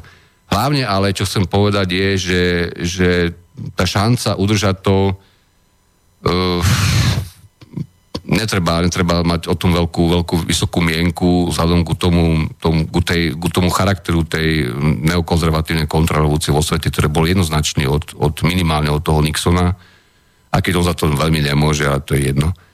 A ja, ja osobne si myslím, že veľmi budú prichádzať a odchádzať v histórii aj t- takýchto zásadných zmien. E, Niekto si môže sklepať na čelo a povedať, že á, to asi ťažko, ale to prichádza, prichádza úplne inak, než nejakou verejnou proklamáciou. No veď vidíš, ako Marian, skutočne urobíme jednu zvláštnu reláciu, kde sa bude... Nesľubuj toľko, poďme ďalej, tam ešte nejaká otázka. no zrazu. Dobre, takže povedzme, Jaroslav nás pozdravuje a chce sa a pýta sa, vidíš, to si asi ty e, potom dal dohromady, čo sa zosype skôr, Rusko, Spojené štáty alebo Európa, ale k tomu ešte dáva ďalšiu otázku. Pokročilo sa v Rusku, v Číne, e, podarilo sa, nie pokročilo asi, podarilo sa vytvoriť podmienky pre oddelenie sa od amerického dolára. A potom ešte ďalšia otázka, aké je postavenie národných bank voči Fedu. Je pravda, že musia vlastniť americké dlhopisy, dokonca e, správa Ruskej národnej banky je na území Ruska?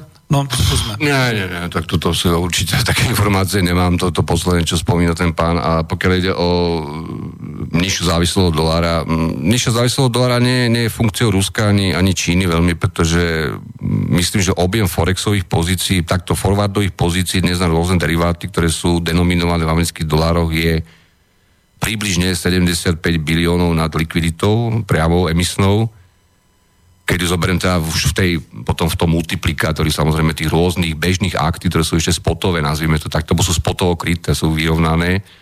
Čiže my máme vlastne stále ten previs e, potreby dolára amerického ako keby na, na tej swapovej linke, že teda svet musí mať doláre, ako keby. Tento stav nastal dávno, to nie je nič nového. E, ja som raz dal graf od Gurinčasa niekde na webe z nejakej štúdie NBR, kde ukazoval, že vlastne podľa reálnych ekonomických ukazovateľov vývoja cenových hladín a tak ďalej, platobnej bilancie, kapitálovej pozície vonkajšej domácej, rezidentskej, ne- nerezidentskej. Fakticky dolár je minimálne 40% nadhodnotený nad, nad, nad nejakým košom akože významných svetových mien, ale to finančné trhy vôbec nezaujíma, pretože zároveň máš e, z hľadiska logiky tých, tých kapitálových tokov historické nastavený, nastavený ako keby previs e, dopytu po dolári americkom. Hovorím ešte raz, v agregovaných, e, časov asi neúplne vyrovnaných pozíciách e, forwardových na 75 biliónov dolárov, čo je obrovská, obrovská, obrovská masa peňazí. Ak Fed dneska má, e, ja neviem, či má 4,5 bilióna v, na M0, pokiaľ ide o, o bilanciu, no tak si to multiplikuj, tak to je nejakých, nejaká, nejaký 12 násobok. Samozrejme, toto nie je priamy prepočet, pretože tie ďalšie, ďalšie aktíva majú rôzne durácie, rôzne splatnosti, e, rôzne exotické alebo menej exotické e, vzájomné nejaké väzby k, k, k, k ukrytiu. Ale špeciálne v Číne si myslím a v arabských štátoch, e, ale aj inde. Aj inde je táto, táto vec potom dosť, dosť chulostivá, pokiaľ ide o odstúpenie od nejakých dolarových pozícií aktívnych. Čiže dolár nepôjde ako niekde akože bez význam, ako menšie významnosti. To, to sa vylúčuje z tohto, z tohto nastavenia ktoré samozrejme aj smrdí potom, ale aj kaďakými e, potenciálnymi krízami, e, náhlymi, menovými a inými. Ale to už to bolo viackrát, ale momentálne je to, je to historicky asi na piku. No. Tak ale bohužiaľ, hovorím, e, finančné trhy, konec koncov aj akciové trhy a tak ďalej, to majú ľudia na labe, takže s tým nič neurobíš, pretože pri tejto voľnej likvidite, ako je vo svete, sa potuluje hore, dole, hľadá výnos. Ich, ich nezaujíma, že to nemá nič spoločné s reálnymi číslami. Oni, oni proste hrajú hru na, či na short, alebo na nejaký, nejaký fondový, fondovú koreláciu toho, čo sa vo svete stále roztlieskáva hore, dole. A dolár je, dolár je jedno z hlavných príčin nerovnováh, to je jednoznačné. Ale bohužiaľ není tak ľahko vy, vy, vy, vypraskateľný z tých bilančných vzťahov svetovej ekonomiky. No ako je to teda e, s tými Číňanmi a Rusmi? Lebo ja som tiež počul, že nejak sa to snažia oddeliť a či to... Ale ty môžeš oddelovať, čo chceš, môžeš robiť akékoľvek menové únie, v podstate ty máš nejakú, nejaké reálne krytie reálnych transakcií, máš nejaký dovoz, vývoz fyzický, máš nejaké, nejaké zúčtovacie vzťahy kapitálové, export, import kapitálu. Čína momentálne samozrejme exportuje plné, plné plné špajzy kapitálu. Na jednej strane čínska komunistická strana sa tvári, ako teda, že ide zase k niekde Mao Tse-tungovi, čo samozrejme je úplná hlúposť.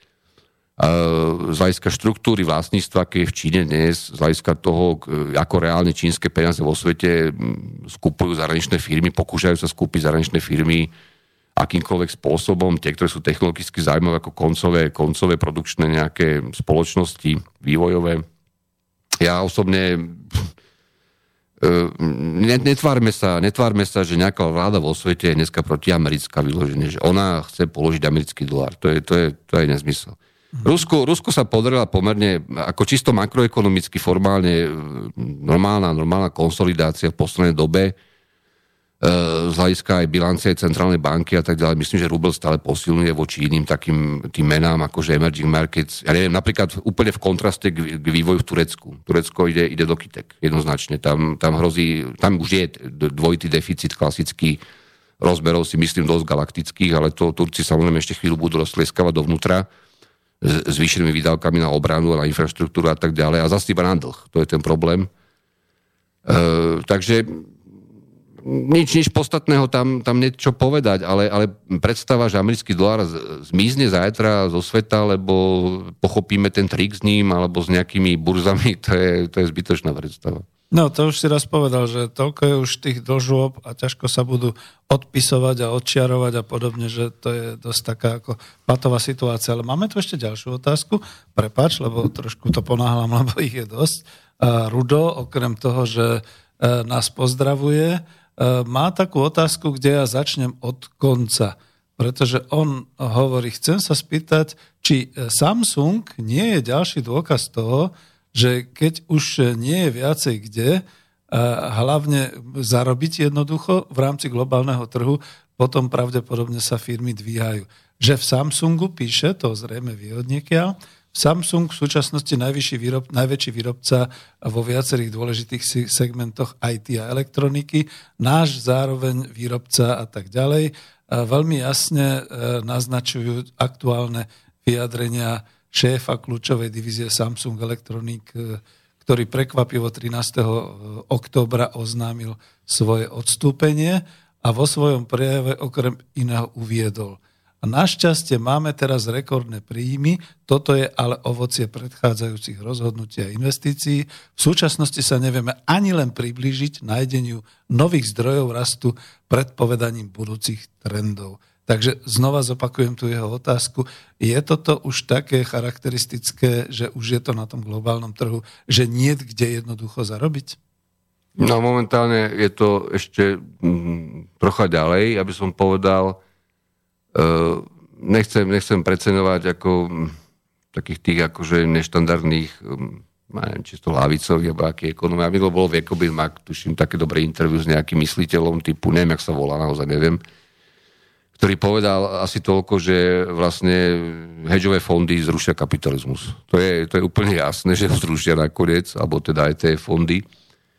A e, tá koncentrácia e, burs na hlavné firmy globálne, e, výborný príklad je samozrejme Amazon 0,5% marža, 243 miliónov príjmov reálnych, očakáva sa strata teda zisku na 44 miliard e, príjmov za prvých 9 mesiacov, čo je teda impozantné číslo, potom ako, ako kúpili Whole Foods a podobné firmy. Expandujú do všetkého, tam už človek si ťuka na čelo, do, všet, do čoho všetkého oni chcú ešte ísť, lebo tým vlastne likvidujú malý obchod klasický a tak ďalej. Uh, tá koncentrácia tých, tých indexov a, tý, a jednotlivých segmentov trhu na hlavné tie, tie obrovské firmy, ktoré na seba navezujú a zároveň podmienujú vlastne ostatným vstup do, na tie, tie platformy odvetvia a tak ďalej, je, je tak veľká, že v podstate nevieš, čo má byť logika tohto decentralizovaného kapitalizmu, akože to zanikla. Niekedy sa to volá monopolizácia, ale to slovo je také nechutné, každý povie monopoli, však to bolo vždy nejaké monopoly, a zo, dokonca štátom garantované monopoly, alebo nariadené priamo ešte ale momentálne to má inú kvalitu. A ten záver z toho rozhovoru sa mi veľmi páči, lebo vlastne tam niektorí takí tí geekovia kapitalizmu hovoria, však to je všetko fajn, že nakoniec to bude tak, že, že firmy budú, budú subvencovať zákazníkov, aby odoberali ich tovary.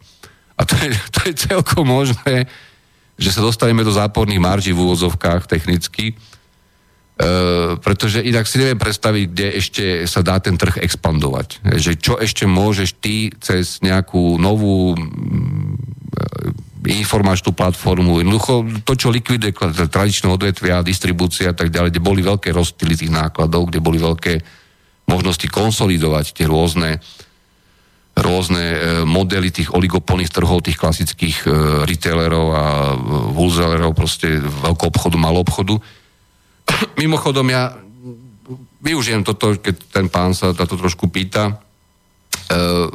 Stefano Della Víňa a Matthew Gensko sú dvaja vynikajúce americké ekonomovia a myslím, že táto z Chicaga, táto štúdia, čo vyšla teraz, Uniform Pricing in US Retail uh, Chains, čiže uniformovaná uh, cenová politika v amerických malobchodných sieťach uh, 18. oktobra 2017, myslím, že to bude veľký šok v Amerike, lebo oni 2008 až 2006 a 2014 prešli neviem koľko 100 tisíc obchodov v Amerike, mali dáta podľa rôznych dištriktov, teda v USA, podľa rôznych štátov a zistili, že v podstate ce, e, firmy na rovnaké produkty, rovnaké kalibráže a tak ďalej, v podstate všade bez ohľadu na lokálny dopyt e, nákladovo elasticky um, uplatňujú rovnaké ceny. Čo škodí samozrejme tým chudobnejším, pretože tá logika diferenciácie spotrebiteľa a tak ďalej poškodzuje potom e, tými uniformnými cenami e, tých, ktorí sú, sú menej mobilní, menej, menej príjmov elastickí a musia si tie niektoré tovary zaobstarať tak či tak, nemajú proste šancu sa nejak vyhnúť tomu.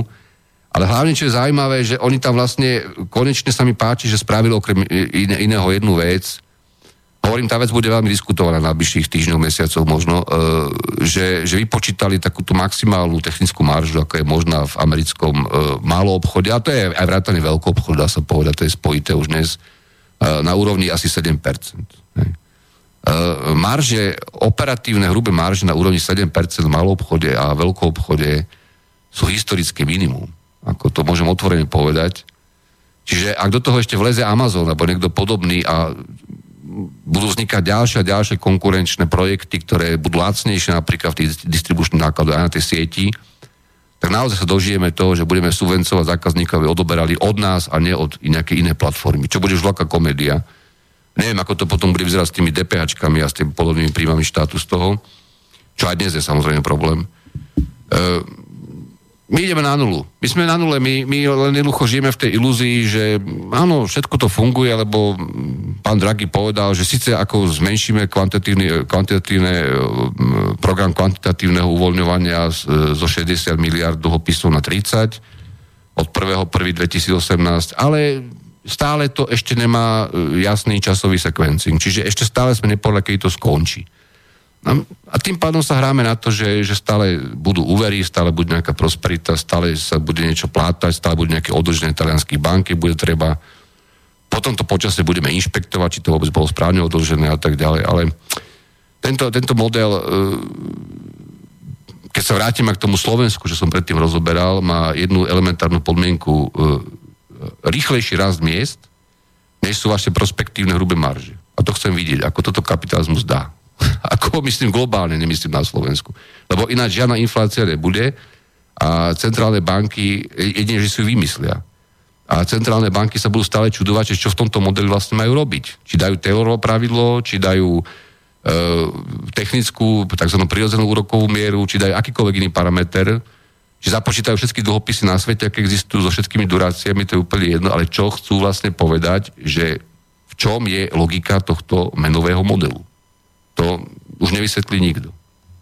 No, ja to možno využijem, nedám ešte ďalšiu e, otázku. Ja ešte, ja ešte ak no? dovolíš, lebo, lebo no. využijem ten čas, lebo stále treba hovoriť to, čo je podstatné aj pre túto debatu konec koncov. Ja, ja som rád za tie otázky. E, myslím, že sú celkom fajn, ale e, vrátim sa k tomu, čo sme hovorili pre to, pre to, pre to hm, čo si to pustí Alanči, čo neviem, E, máme tu jeden problém momentálne vo všetkých týchto štátoch e, V4 a podobných krajinách a na Slovensku špeciálne. E, chcem upozorniť tento establishment, čo tu je, že Bertu John, John Yun Chung zo Stanfordu a hlavne Kalina Manová z Oxfordu. To je naozaj vynikajúca pôvodom bulharská ekonomka to je reálna hviezda, ale vypracovali štúdiu produktivita, alokácia v zatvorke mis alokácia, alebo teda zlá alokácia a obchod. E, spravili za 14 európskych krajín za ich firmné dáta, pozor, firmné dáta, za obdobie 2000 až 2011, po prípade aj skôr, dva roky, ale na Slovensku to bolo konkrétne 2001 až 2011, za najväčšie firmy, ktoré reportujú pravidelne, že mali tie dáta, lebo o tých malých firmách ťažko tie dáta nejako vyškrabeš spravili kompletný screening modelový na tri základné predpoklady globalizácie. To prvou je heterogenta firiem podľa Melica, to znamená, že veľké firmy e, obchodu v globalizácii viac zarábajú a tak ďalej, využívajú vstupy lacnejšie, sorcovanie. To druhou sú, sú bariéry z hľadiska distorzií trhu práce, že ako sa menilo to pracovné zákonodárstvo, ako teda tie štáty mali nejaké rezervy, ktoré sa prejavovali v nejakých nižších alokačných elasticitách. A tým tretím predpokladom sú potom klasické Olipix a Melis Polanec e, vnútrofíremné a medziodvetvové e, alokačné nedostatky, sa tomu hovorí, alebo misallocation. Čiže umiestnenie kapitálu. teraz, teraz nechcem ďalej teoretizovať, to na čo? Ej, Ja len to chcem povedať. Je tu tabulka na strane predposlednej, zdroje rastu produktivity, overlapping three-year growth model. Čiže všetky tie tri faktory sú za, započítané, tie tri skupiny faktorov, tak, lebo to sú samo o sebe ťažké tri teórie. Uh, rast 2003 až 2007. 14 štátov Európskej únie. Uh, logaritmus prirodzený priemernej produktivity práce narastu, tak Španielsko malo napríklad v tom období 2003 až 2007 na chvoste tejto skupiny produktivitu priemerne ročnú plus 0,04. Tá 4% ak vôbec. E, Slovensko za toto obdobie týchto 8 rokov, ne, pardon, 5 rokov, Španielsko malo za 5 rokov, to je tie 4%, malo produktivitu nárast 35%. 2003 až 2007. Za nami bolo druhé Slovinsko, tesne nad 23% a Estónsko potom a menej už mali ďalšie, ďalšie štáty. Nemecko nejakých, nejakých 7%. 2008 až 2011, už cez po kríze. To isté, ten istý ukazovateľ, Slovensko plus 25%, druhé Polsko asi 20%, e, Taliansko minus 5%, Španielsko minus 5%, Litva dokonca e, tiež nejaký mínus a tak ďalej. E, Nemecko na nule v podstate. Čiže, čiže to boli 4 roky, 2008 až 2011. E, máme vážny problém na Slovensku. Buď si vymýšľame firemné dáta odvetvové, za veľké firmy, to sú najväčšie firmy, ktoré exportujú. Tu na Slovensku myslím, že 10 najväčších firm má 70% exportu. Hej. Takže ak export určuje produktivitu ekonomiky, respektíve konkurencie, schopnosť udržateľnú, špeciálne keď je malá ekonomika bez vlastnej meny a tak ďalej, tak buď si tu tých 218 firiem vymýšľa, alebo si tu vymýšľajú nejaké vlády. A tripartity. Mm, Ja by som Pretože, vedel pretože, pretože e, 35% logaritmu, logaritmu pri, akože e, narastu za 5 rokov a 25% v druhom prípade e, široko ďaleko najviac za všetkými tými ďalšími, ktorí za nami, e, dokonca susedmi, ktorí sú štruktúrálne podobní a tiež mali nejaké stimuly investičné a neviem čo, všetko si naťahali e, do Polska, do, do Maďarska a tak ďalej. E, tak e, teraz sa nečudujte, že ľudia nechcú pracovať za 500 eur. Pretože, poprvé, ľudia sú vyšťavení z toho, lebo makali ako fretky. Je to dielňa Európy. E, Po druhé, ne- nechcem, nechcem, nechcem preceňovať. Ja si nemyslím, že každý Slovak je nejaký neuveriteľne pracovitý a len my sme si tak nastavili ten štát, proste tú ekonomiku. My sme ho vycúcali cez tých ľudí a teraz sa v 2017 čudujeme, že čo s tým. Lebo jednak nám spústa ľudí utekla, lebo si povedala, ja nebudem robiť za 600 eur to, čo vonku môže robiť za 1500 v podstate, aj v tej dobe napríklad, ešte pred 10 rokmi.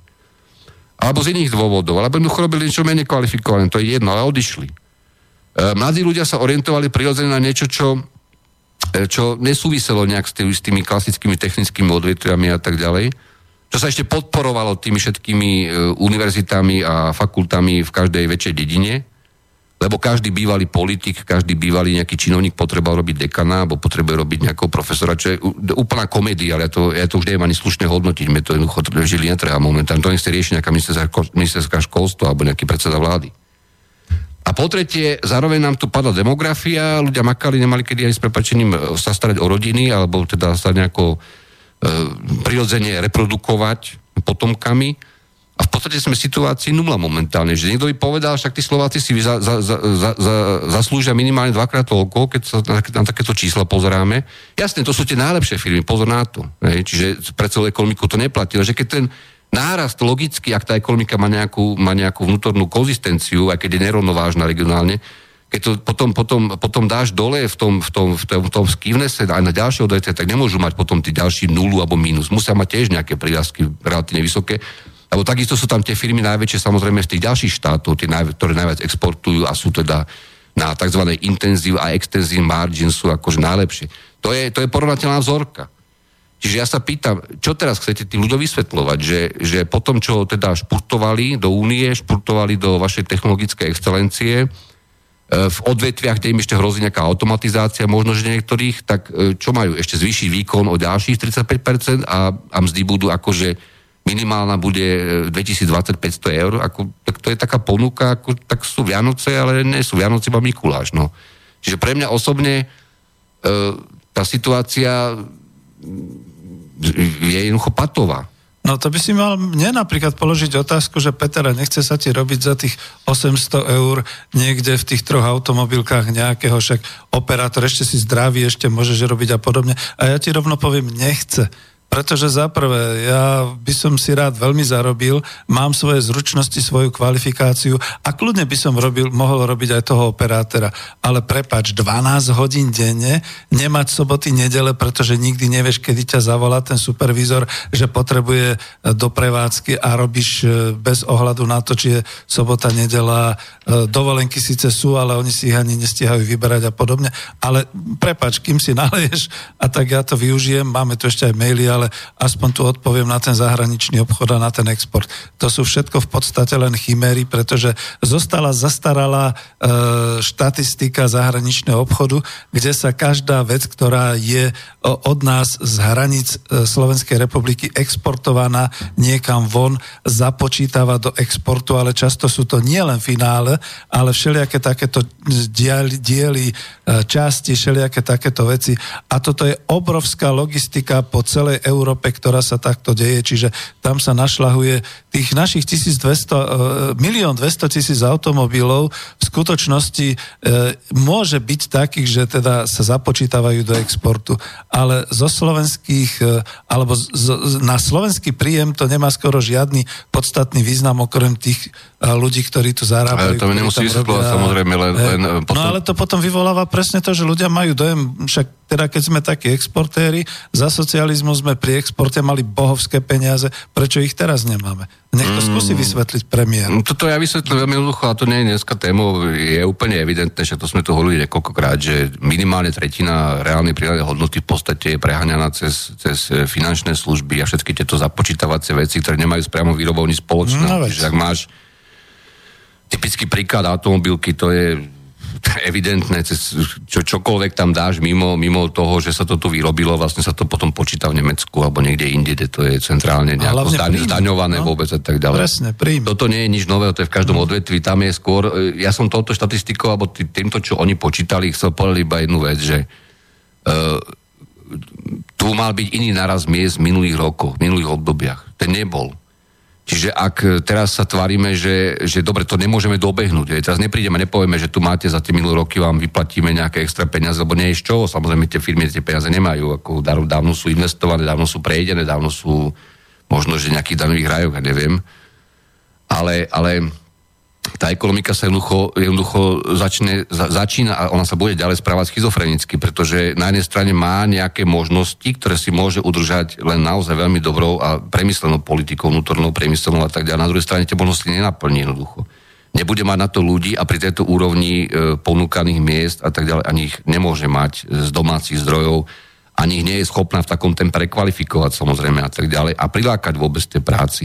A potom ešte, ešte taká vec ma napadla, veď máme tu teraz tú smernicu o tej rovnaké odmene v, v rámci členských krajín, neviem, to si si určite všimol, mm-hmm. veľká diskusia, myslím, že Česmadu a tak ďalej, že ako to teda bude s tými eh, jednak byrokratickými procesmi, čo sú s tým spojené a tak ďalej. Hlavne Tým- oni sa ozvali. uh, Ra- Rakúsko, Nemecko, čo sú samozrejme tie citlivé krajiny okolo, ale, ale veď tam predsa vzniká taký elementárny defekt uh, myslenia. No tak ak uh, aj slovenský učiteľ na základnej škole bude musieť mať uh, nejakú mzdu nemeckého kolegu, pokiaľ urobí školský výlet na území Nemecka s, s nejakou exkurziou zo Slovenska, no, tak potom asi bude jednoduchšie, aby sa tam tí slovenskí učiteľ rovno vysťahovali, nie? Alebo aj možno, že časom tí žiaci, pretože toto má byť politika akože posilňovania konvergencie únie, že teda my povieme, že na našom území áno, musíte mať túto mzdu, aby ste ne, akože nekonkurovali neférovo našim, e, aj dokonca regulovaným profesiám alebo štátnym, štátnym zamestnancom verejným, a na Slovensku si ostaňte v tej rezervácii s tými 500 eurami, tak to, to, to, to je chore, tak to nemôže nikdy prebehnúť žiadna konvergencia. Čiže na otázku, na otázku, ktorá tam bola, že čo, čo padne prvé, či Amerika, či Rusko, či Európska únia, tak určite Európska únia, ako tak, lebo uh-huh.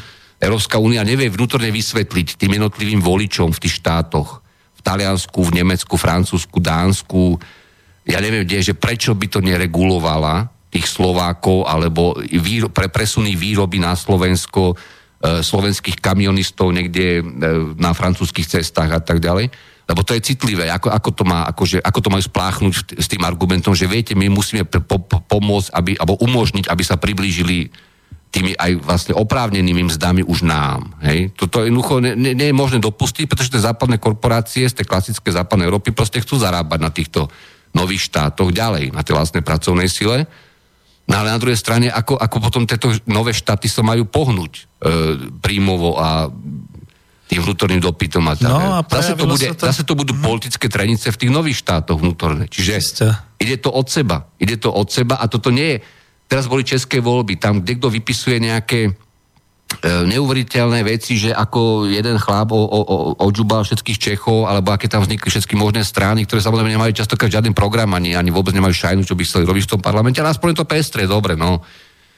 E, niekto to napísal na webe. E, ak si vy predstavujete českého voliča bežného, že on je neskutočne spokojný, lebo koruna posilňuje. Predtým, predtým bola umelo držaná pár rokov, to vieme, a zámerne umelo držaná e, intervenciami E, lebo on teda akože je vyzývaný k vyšším zdám, aby nastúpil do práce v nejakej automobilke alebo v nejakej výrobe, ja neviem, nejakých, nejakých strojných zariadení s nejakou super kvalifikáciou zváračov, alebo zváračov nie je proste, že jednoducho, čo by chcel, má sa najlepšie, najlepšie v histórii ten Čech, alebo ten obyvateľ Českej republiky. No, to tam to napísal vnútorne, vnútorne tam napísal z Čech, v tých diskusiách, ktoré po voľbách tam vznikli v počte tisíc, tisíc, tisíc nejakých kusov.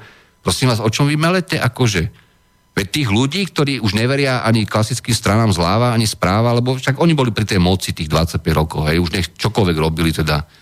E, veď, veď e, všade vo svete je ten model 40%, 60%. 40% s tým topom 0,01%, to sú tí, ktorí dúfajú a sa majú relatívne dobre, dajme tomu trošku, a to je globalizácia. Tých 60% je ďaleko pod mediánom, nie pod priemerom, pod mediánom reálnych príjmov na hlavu rodine. Nehovorím iba o tom, že kto je zamestnaný, alebo kto teda ešte má viac detí, menej detí a teda. Títo ľudia volia protestne. Toto nie je o nejakých brexitoch z toho, že pritom ruplo v bedni a odrazu chceli vystúpiť z únie všetci, hej, alebo to. Nie, toto je socioekonomický jav nerovnosti. Všetky ďalšie komentáre, či pána Taberiho, či pána Šimečku, či nejakých slovenských žvatlačov sú úplne zbytočné. Lenže tu je zakázané hovoriť o tomto, respektíve sa stále tvárime, že toto predsa tak nie je, pretože John Noberg na, e, napíše knihu, že, že sa máme najlepšie v histórii, pretože, pretože v Indii a v, v Číne e, alebo v Afrike je viac ľudí, ktorí majú aspoň 2 doláre na hlavu, to je úplne kráviny. Toto. Ako čisto z hľadiska počítania HDP nejakého neporovnateľného. Čiže pre mňa osobne tie pnutia v Európskej únii, ne, neteším sa tomu, a tie pnutia v tých starých krajinách a v tých nových členských štátoch a tak ďalej budú len narastať a budú narastať izolované dovnútra tých štátov. A toto je, toto je problém, ktorý samozrejme tú úniu robí politicky nestabilnou. Tomu nepomôžu reči o, o, o bankovej únii, aké by to bolo prospešné možno svojím spôsobom, alebo o ministrov financí Európskej únie a tak ďalej.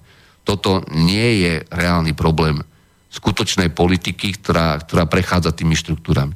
No, Skutočná práve, politika je to, o čom tu my dvaja hovoríme teraz, pretože bez, bez nejakých veľkých e, mudrostí 2001 si mal e, produktivitu obchodovateľný, respektíve neobchodovateľný sektor vo svete globálne náskok 1%, e, náskok najväčších 10% firiem, najväčších, teda 10% najväčších firiem si mal 2,5%.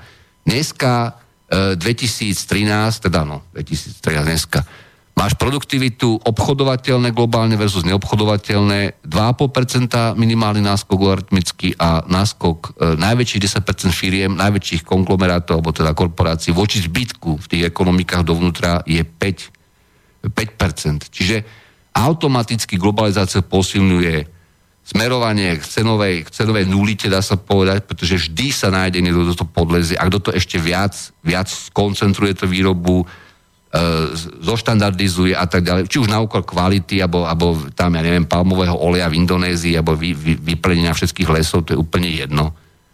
A zároveň sa vždy to koncentruje e, tam, kde ten kapitál v podstate má tie, tie pôvodné, pôvodné silné, silné, silné zázemie na úkor štátov, ktoré akože mali dobiehať produktivitou a produktivitou faktorov celkovo e, svoju ako keby zaostávajúcu teda technologickú úroveň. A že to už dnes neplatí. My sme tu, ja som to citoval z tej, z tej práce Mal, e, Manova, Bertu a tak ďalej, my sme dávno toto dobehli a je to na žiadnych príjmov vidieť. A toto už nie je chyba toho, že niekto povie, že tu boli zlé vlády, alebo teraz tu budeme riešiť nejakého šaša, čo tu prejal PPC, alebo čo, čo mu nakázali, aby to urobil, lebo čo mal spraviť. Pente. My, my, my sa tu jednoducho zabávame blbosťami na úkor toho, že pozeráme ako sprostí, čo je pred nami. Máme na to malý vplyv, pretože sme naozaj nerozhodujeme o týchto veciach my nejako masovo tu. A navyše tá národná reprezentácia absolútne nič nerobí preto, aby povedala, toto je tvrdá pravda, vážený, a o tomto budeme sa baviť. A nie o, o, o tom, že 68. sociálny balíček. Taký, no, taký sociálny balíčko tu vyrobíme na stole 50. A čo teraz? Veď to do, dokopy to nič nestojí. Trošku poprehádzajú dane, hore dole niekde ušetria.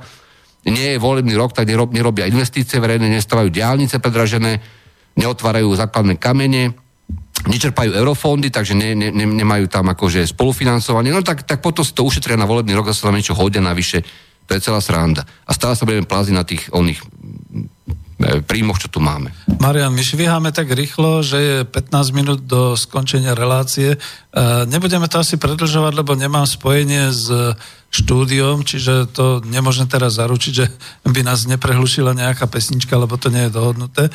Ale uh, ty si hovoril, že neslubujme niečo. Uh, slúbime to, že určite sa ešte stretneme takto na klube národohospodárov a určite budeme ešte diskutovať a nie len o tom, čo sme hovorili, tie príčiny socializmu a kapitalizmu, podobné veci, ale my sme dnes nedokončili ani len tie témy, ktoré sme na začiatku povedali, čiže to budeme. Máme nejakých posledných nejakých 12-13 minút a ty si to teraz tak ako pekne doklincoval, že už teraz by sme mohli vlastne skončiť, ale nechcem, pretože len sa chcem opýtať, že uh, v podstate, keď sa to takto berie, keď toto všetko je takto definované, to, že to, čo si hovoril o tom uh, globálnom tlaku aj tých investorov, aj takýchto vecí, nepôsobí to už u nás tak, že dobre, chvála Bohu, môžeme si povedať v úvodzovkách, máme ten automotív priemysel a mnohé strojárske výroby okolo toho namotané.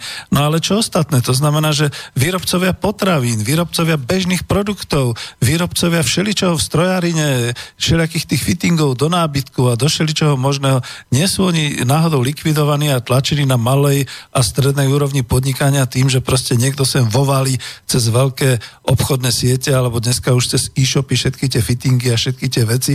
A náš malý alebo stredný podnik si už ani nevrzne. Mm, pozri sa, povedal som to tu, keď som začínal v tom prvom bloku, musíš skombinovať dve veci, alebo tri veci. Musíš skombinovať to, že vieš presne vyňuchať a pochopiť, o čom je ten globálny systém e, v rámci tých možností, ktoré s tou danou štruktúrou technologickou, čo tu máš. Lebo hráme sa stále na kapitalizmu, aby sme boli úprimní. No áno, stále hráme na stále kapitalizmu. hovoríme o kapitalizme. Ktorý síce už pomaly ako odchádza do histórie z hľadiska skutočných znakov. E, Mimochodom, to bol tiež systém, ktorý bol vytvorený politicky, samozrejme, on nevznikol zo dňa na deň spontánne, niekde to len najväčší hlupáci si môžu myslieť, že štát nevytvoril kapitalizmus vlastne nemyslím iba ohrazovaním pozemkov pre pestovateľov oves tam v Anglicku, ale vôbec inštitúciami, ktoré umožnil. To 16. znamená, storočie. to znamená, to znamená postupne v tých jednotlivých štátoch e, nekrytej zmenky, korporáciu ako vôbec ako právnou, právnou osobou, čo, čo nebolo možné predtým takým spôsobom ani mať, ani podnikať. E, neskôr však Zombar mal takú peknú teóriu, že podvodným účtovníctvom, ale to je veľmi jednoduché. A, a tak ďalej, a tak ďalej. Nechcem o tom rozprávať. Ale principiálne sú tri veci, ktoré potrebuje spraviť. Prvá vec, pochopiť e, dynamiku a presné čísla, čo tu sem tam aj dávame z tých múdrych vecí, ktoré vonku vychádzajú a ktoré, ktorým rozumieme, len samozrejme sú napísané veľmi špecifickým jazykom a používajú e, databázy a tak ďalej, ktoré, ktoré my tu sami si nerobíme. E, na Slovensku sa tiež nerobia, takže na čo by sme to robili, že aké sú voľne dostupné a môžeme do Slovensku sa analyzovať tiež. po, po, pochopiť, kde ďalej tá zmena ide, že technologicky, ako som povedal, je možné tu robiť difúziu dovnútra len, že na to potrebuješ totálne okamžitú revolúciu školstva, okamžite, okamžitú revolúciu, by som povedal, no, revolúciu. Zásadnú direktívnu zmenu nastavenia toho vnútorného alokačného mechanizmu, obchodovateľné, neobchodovateľné tovary a tak ďalej a tak ďalej. Podporu, ja nevravím aj veľkých firiem, koľkokrát treba, pretože oni naozaj, ak to ešte môžu zastabilizovať, tak to budú oni, ktorí budú pchať do nejakých svojich škôl peniaze alebo do čoho, čo sa im oplatí. Konecko malo by sa im, teda potrebujú zrejme nejaké prostredie na to. Uh, ďalšia vec, ktorá je jedno, jednoznačná, to, že si povedal, veľká časť ekonomiky s týmto neuživí tá racionalizácia a špecializácia tých najsilnejších, ktorí prežijú v tých odvetviach, tak či tak bude pokračovať ďalej, či už s väčším, či s menším auto, e, automatizáciou. A treba sa pozrieť dovnútra, ako vyrovnať regionálne rozdiely e, infraštruktúrnymi investíciami bez tých zbytočných výpočtov typu, že koľko tam dneska chodí auto, tak ďalej. To naozaj nie, nie je korektný prístup k Ukrajine ako také, k štátu. A treba podporiť to, čo si povedal, treba podporiť tých, tých malých generickými schémami, žiadne výberové špeciálne eurofondy, kde kto má známych si do, do, do, sa dohrabe, kto nemá, nemá šancu v tom istom odvetví, to vlastne narúša konkurenciu samozrejme takýmto spôsobom. O, o, o, o strane korupcie a podobne toto nebudem ako ja básniť, to všetci vieme, o čom to je a keď to si musíte cez nejakú ústavu zmeniť. To musíte proste prejsť na úplne iné demokratické inštitúty, čiastočne priame demokracie, priame voľby niektorých funkcionárov a teda. Je zbytočné na tento systém sa spolieha, ten iba za svoje, svoje nákumulované, nákumulované e, komory a špajzy. Bohužiaľ, už aj teda má nástupníkov, samozrejme generačne, čo je horšie a ďalšia vec, ktorú potrebuje spraviť, e, áno, ty musíš robiť, ako som aj niekoľkokrát hovoril, aj neefektívne veci z hľadiska toho globálneho. Ty musíš ísť aj dovnútra tých, tých štruktúr regionálnych, odvetvových, do polnospodárstva, do prvovýroby, do, do malého priemyslu nejakého, do čohokoľvek, čo dokáže v tých daných podmienkach e, vytvárať nejakú, nejakú substitúciu toho domáceho dopytu a to, ne, to nebude z, makro, z hľadiska makroekonomického nejaký zázrak, ale to zastabilizuje tie veci, po prípade neurobi ich jednostranne náchylnými na, na, na globálne, globálne e, šoky. A tretia vec je, je treba zmeniť nastavenie toho, čo sa volá na Slovensku dane odvody a tieto veci. Tam treba jednu veľkú diskusiu. E, jednoznačne tu my máme paradoxný stav. Na jednej strane my nemáme e, percentuálne veľký verejný sektor na príklad iných štátov, nemyslím staré Európy, myslím aj V4 napríklad. My nemáme vysokú daňovú kvótu, máme ju neefektívnu, či v DPH, či v iných veciach a tak ďalej, keď tam tiež nie je možné vybrať úplne všetko teoreticky možné. Ale čo je, čo je treba, je, je potrebné nastaviť to, to zdaňovanie spravodlivejšie než doteraz. A práve, práve preto, že tá transformácia skutočne priniesla e, benefity hlavne tej veľmi úzkej skupine ľudí. Ja nevrám, že ich teraz nejako extra dodaníš, alebo čo, to, ale treba absolútne inak pozerať na to, čo je základný príjem e, občana v tejto krajine potrebný na nejaké slušné prežitie, čo je slušná minimálna mzda, kde začínajú nejaké daňové pásma, kde je ich progresivita, čo to znamená zdaňovanie kapitálu, zdaňovanie majetku a tak ďalej. To, čo u nás konec koncov zmizlo. A tam, tam myslím, že nikto do toho nechce ísť. A sa to zavádza kaďakými hlúpostiami, kaďakými pre, prešplechmi typu, že navrhujeme zdaňovanie bývania podľa počtu, počtu poschodí, čo je ako nonsensuálne a tak ďalej. A to sa robí predsa úplne inak vo svete. Toto. A úplne, úplne korektne voči bežným občanom a tým, ktorí fakticky by nikdy ani nič neplatili pri bežných, bežných, e, bežných bývaniach, nehnuteľnostiach a tak ďalej. Toto, prosím ťa pekne, nech e, No, je to... nech, nech sa zapojí viac mozgov. Môj mozog niečo dokáže tiež ako hobby v tom spraviť a určite je toho o mnoho viac, než tu dokážeme cez nejaký rozhlas prezentovať aj hotového, ale mm, ako sám človek s tým nebude bojovať, alebo ty. Takže... Je to dôležité, ale ja ako skonštatujem tesne pred záverom, ešte máme nejakých 5 minút, že ono to vyzerá ako keby naozaj tie súčasné vlády vzdali nejakú vlastnú ekonomickú politiku, respektíve nejakú vlastnú tvorivosť smerom dovnútra. Ale počkaj, tu ne, nehovoríme o tvorivosti. Štátu. Tvorivosť je, je v ekonomii nepripustné slovo. No nie, nie, tak v reálnej ekonomii. ináč nazvem, ale jednoducho oni už sa prispôsobujú hlavne tomu, čo Brusel a čo... Nie, nie, nie, nie oni dožívajú, oni dožívajú, len dožívajú, oni, oni, oni riskujú, riskujú ten, ten divergentný konflikt tej Oni si ktorý som hovoria, spomínal pred áno. chvíľou, Oni riskujú ten konflikt a čudujú sa každými voľbami, že ako je to možné. Že ešte, Ale ešte to sa je, národ nebúri. E, e, nie, nie, že sa nebudí, že, že nejaké výsledky, či už teda nejako pred, po- posunuté, predkalkulované, alebo ne, menej predkalkulované sú také, aké sú. E, zbytočne sa tomu čudujú. Potom je, je treba...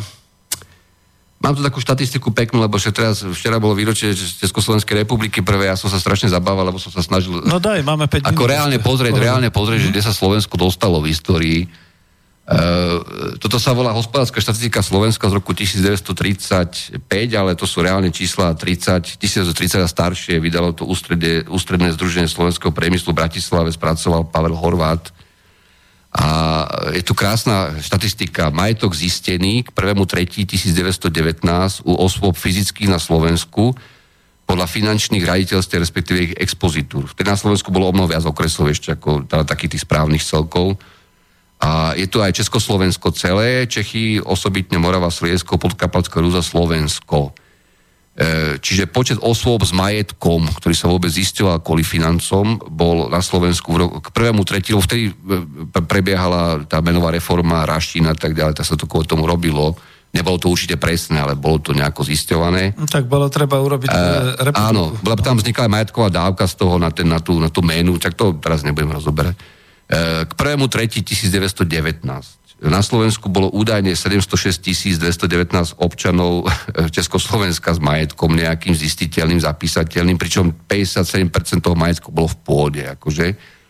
A ich celkový úhrn majetku v miliardách korún československých bol 16 miliard 452 miliónov 219 tisíc 156 haléžu. E, V Československu, za, za celé Československo to bolo 90 miliard 686 tisíc a Čechy teda s Moravou mali 72 miliard voči Slovensku, ktoré malo 16 miliard majetku. A ved tomu, že to v tej tí české financie zapisovali presne, ako viac menej, keď to vedeli zistiť. E, v roku 1989 e, sme končili so stavom tzv. národného dôchodku. My sme vtedy nevykazovali žiadny majetok. Nepočítali sme ho. Vtedy to ne, nemusíme sa k tomu vrácať, vtedy jednoducho neexistovalo reálne, reálne mm, transakčné alebo trhové ocenenie spusty akty, ktoré sú dneska medzi najdrahšími. E, Československo končilo, myslím, že s nejakým, e, Slovensko v rámci Československa, tak aby som bol presný, končilo s nejakým národným dôchodkom na úrovni 460-480 miliard, myslím, že a e, tvrdilo sa, tvrdilo sa, že to, čo do privatizácie oceniteľné, je asi na úrovni 700 až 800 miliard či- československých korún, ale reálne to bolo aj, aj s tými, čo sa neoceňovalo zámerne, e, špeciálne pre tie prvé dve veľmi kuponky, tá druhá ani nebola, okolo 1,3 bilióna e, československých super. korún.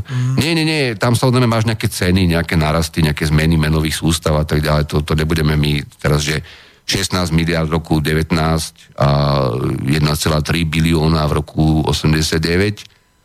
Uh, každopádne táto krajina prešla historicky veľkým vývojom. V rôznych režimoch. Uh, mne už niekedy tie diskusie alebo tie také rôzne výzvy a dneska boli, ale to je korektné, ja nemám s tým problém, že porovnávajme a čo bola chyba, čo nebola chyba. Stojíme globálne dnes vo svete a aj v tejto krajine, aj v rámci tej nejakej Európskej únie pred výzvami, ktoré tu neboli nikdy. Stojíme tu pred e, podobami kapitalizmu, tzv. ešte kapitalizmu monopolného alebo koncentrovaného, akého chceš, virtuálneho, virtuálno-peňažného, ktorý to nebol nikdy historicky. E, stojíme tu pred integráciami, ktoré nikdy neboli v takejto kombinácii vo svete. A samozrejme aj pred ideologickými a inými revertami, ktoré sa vždy periodicky opakujú. E, tak naozaj to potrebuje ľudí a vládu, ktorá presne ako si povedal, že nenazvime to tvorivosť, ale ktorá má odvahu a hlavne odvahu k verejnej diskusii a ktorá má odvahu prezentovať nie len čísla, čo sa hodia, alebo čo ich tak, ako tých ľudí unavíme nejako s tými číslami, však koho to tak konec koncov zaujíma, ale, ale pohľady na, na tie reálne zásluhy a reálne výsledky tých jednotlivých skupín a toho, toho štátu ako takého. A toto, ak sa veľmi rýchlo nerozbehne, tak sa v ďalších voľbách, akékoľvek to budú, budú mnohí čudovať, že ako táto generácia po roku 89 týchto, týchto ani nie tých oficiálnych politikov, koaličných, opozičných, ale tých, čo sú v pozadí, ako neskutočným šlusom pôjdu do prdele. doslova. A potom to bude ale taký šlus, že mnohí budú aj možno, že trošku sa hambiť ich tam poslať, lebo im to bude pripadať príliš rýchle a príliš dramatické, ale to práve, čo som sa dneska snažil hlavne na tú tému alokácie, efektivity reálne globálnej miest a tak ďalej. A čo z toho naozaj treba, treba začať sa tým vážne zaoberať, lebo to nie je sranda. A to už sú Ani nebude. slova. Mhm. Tak toto, toto bude určujúcim, určujúcim e, konfliktom dovnútra a to je čisto sociálny konflikt. No ale už sa A musíme lučiť. Bude to aj presne v tých ďalších iných štátoch Európskej únie, ale opačnom garde. E, Díky, Marian, to boli tvoje posledné slova. Budeme pokračovať v relácii, ale už dnes musíme končiť, lebo nemáme frekvenciu. Tak ďakujem za pozornosť Táto relácia bola vyrobená vďaka vašim dobrovoľným príspevkom. Ďakujeme za vašu podporu.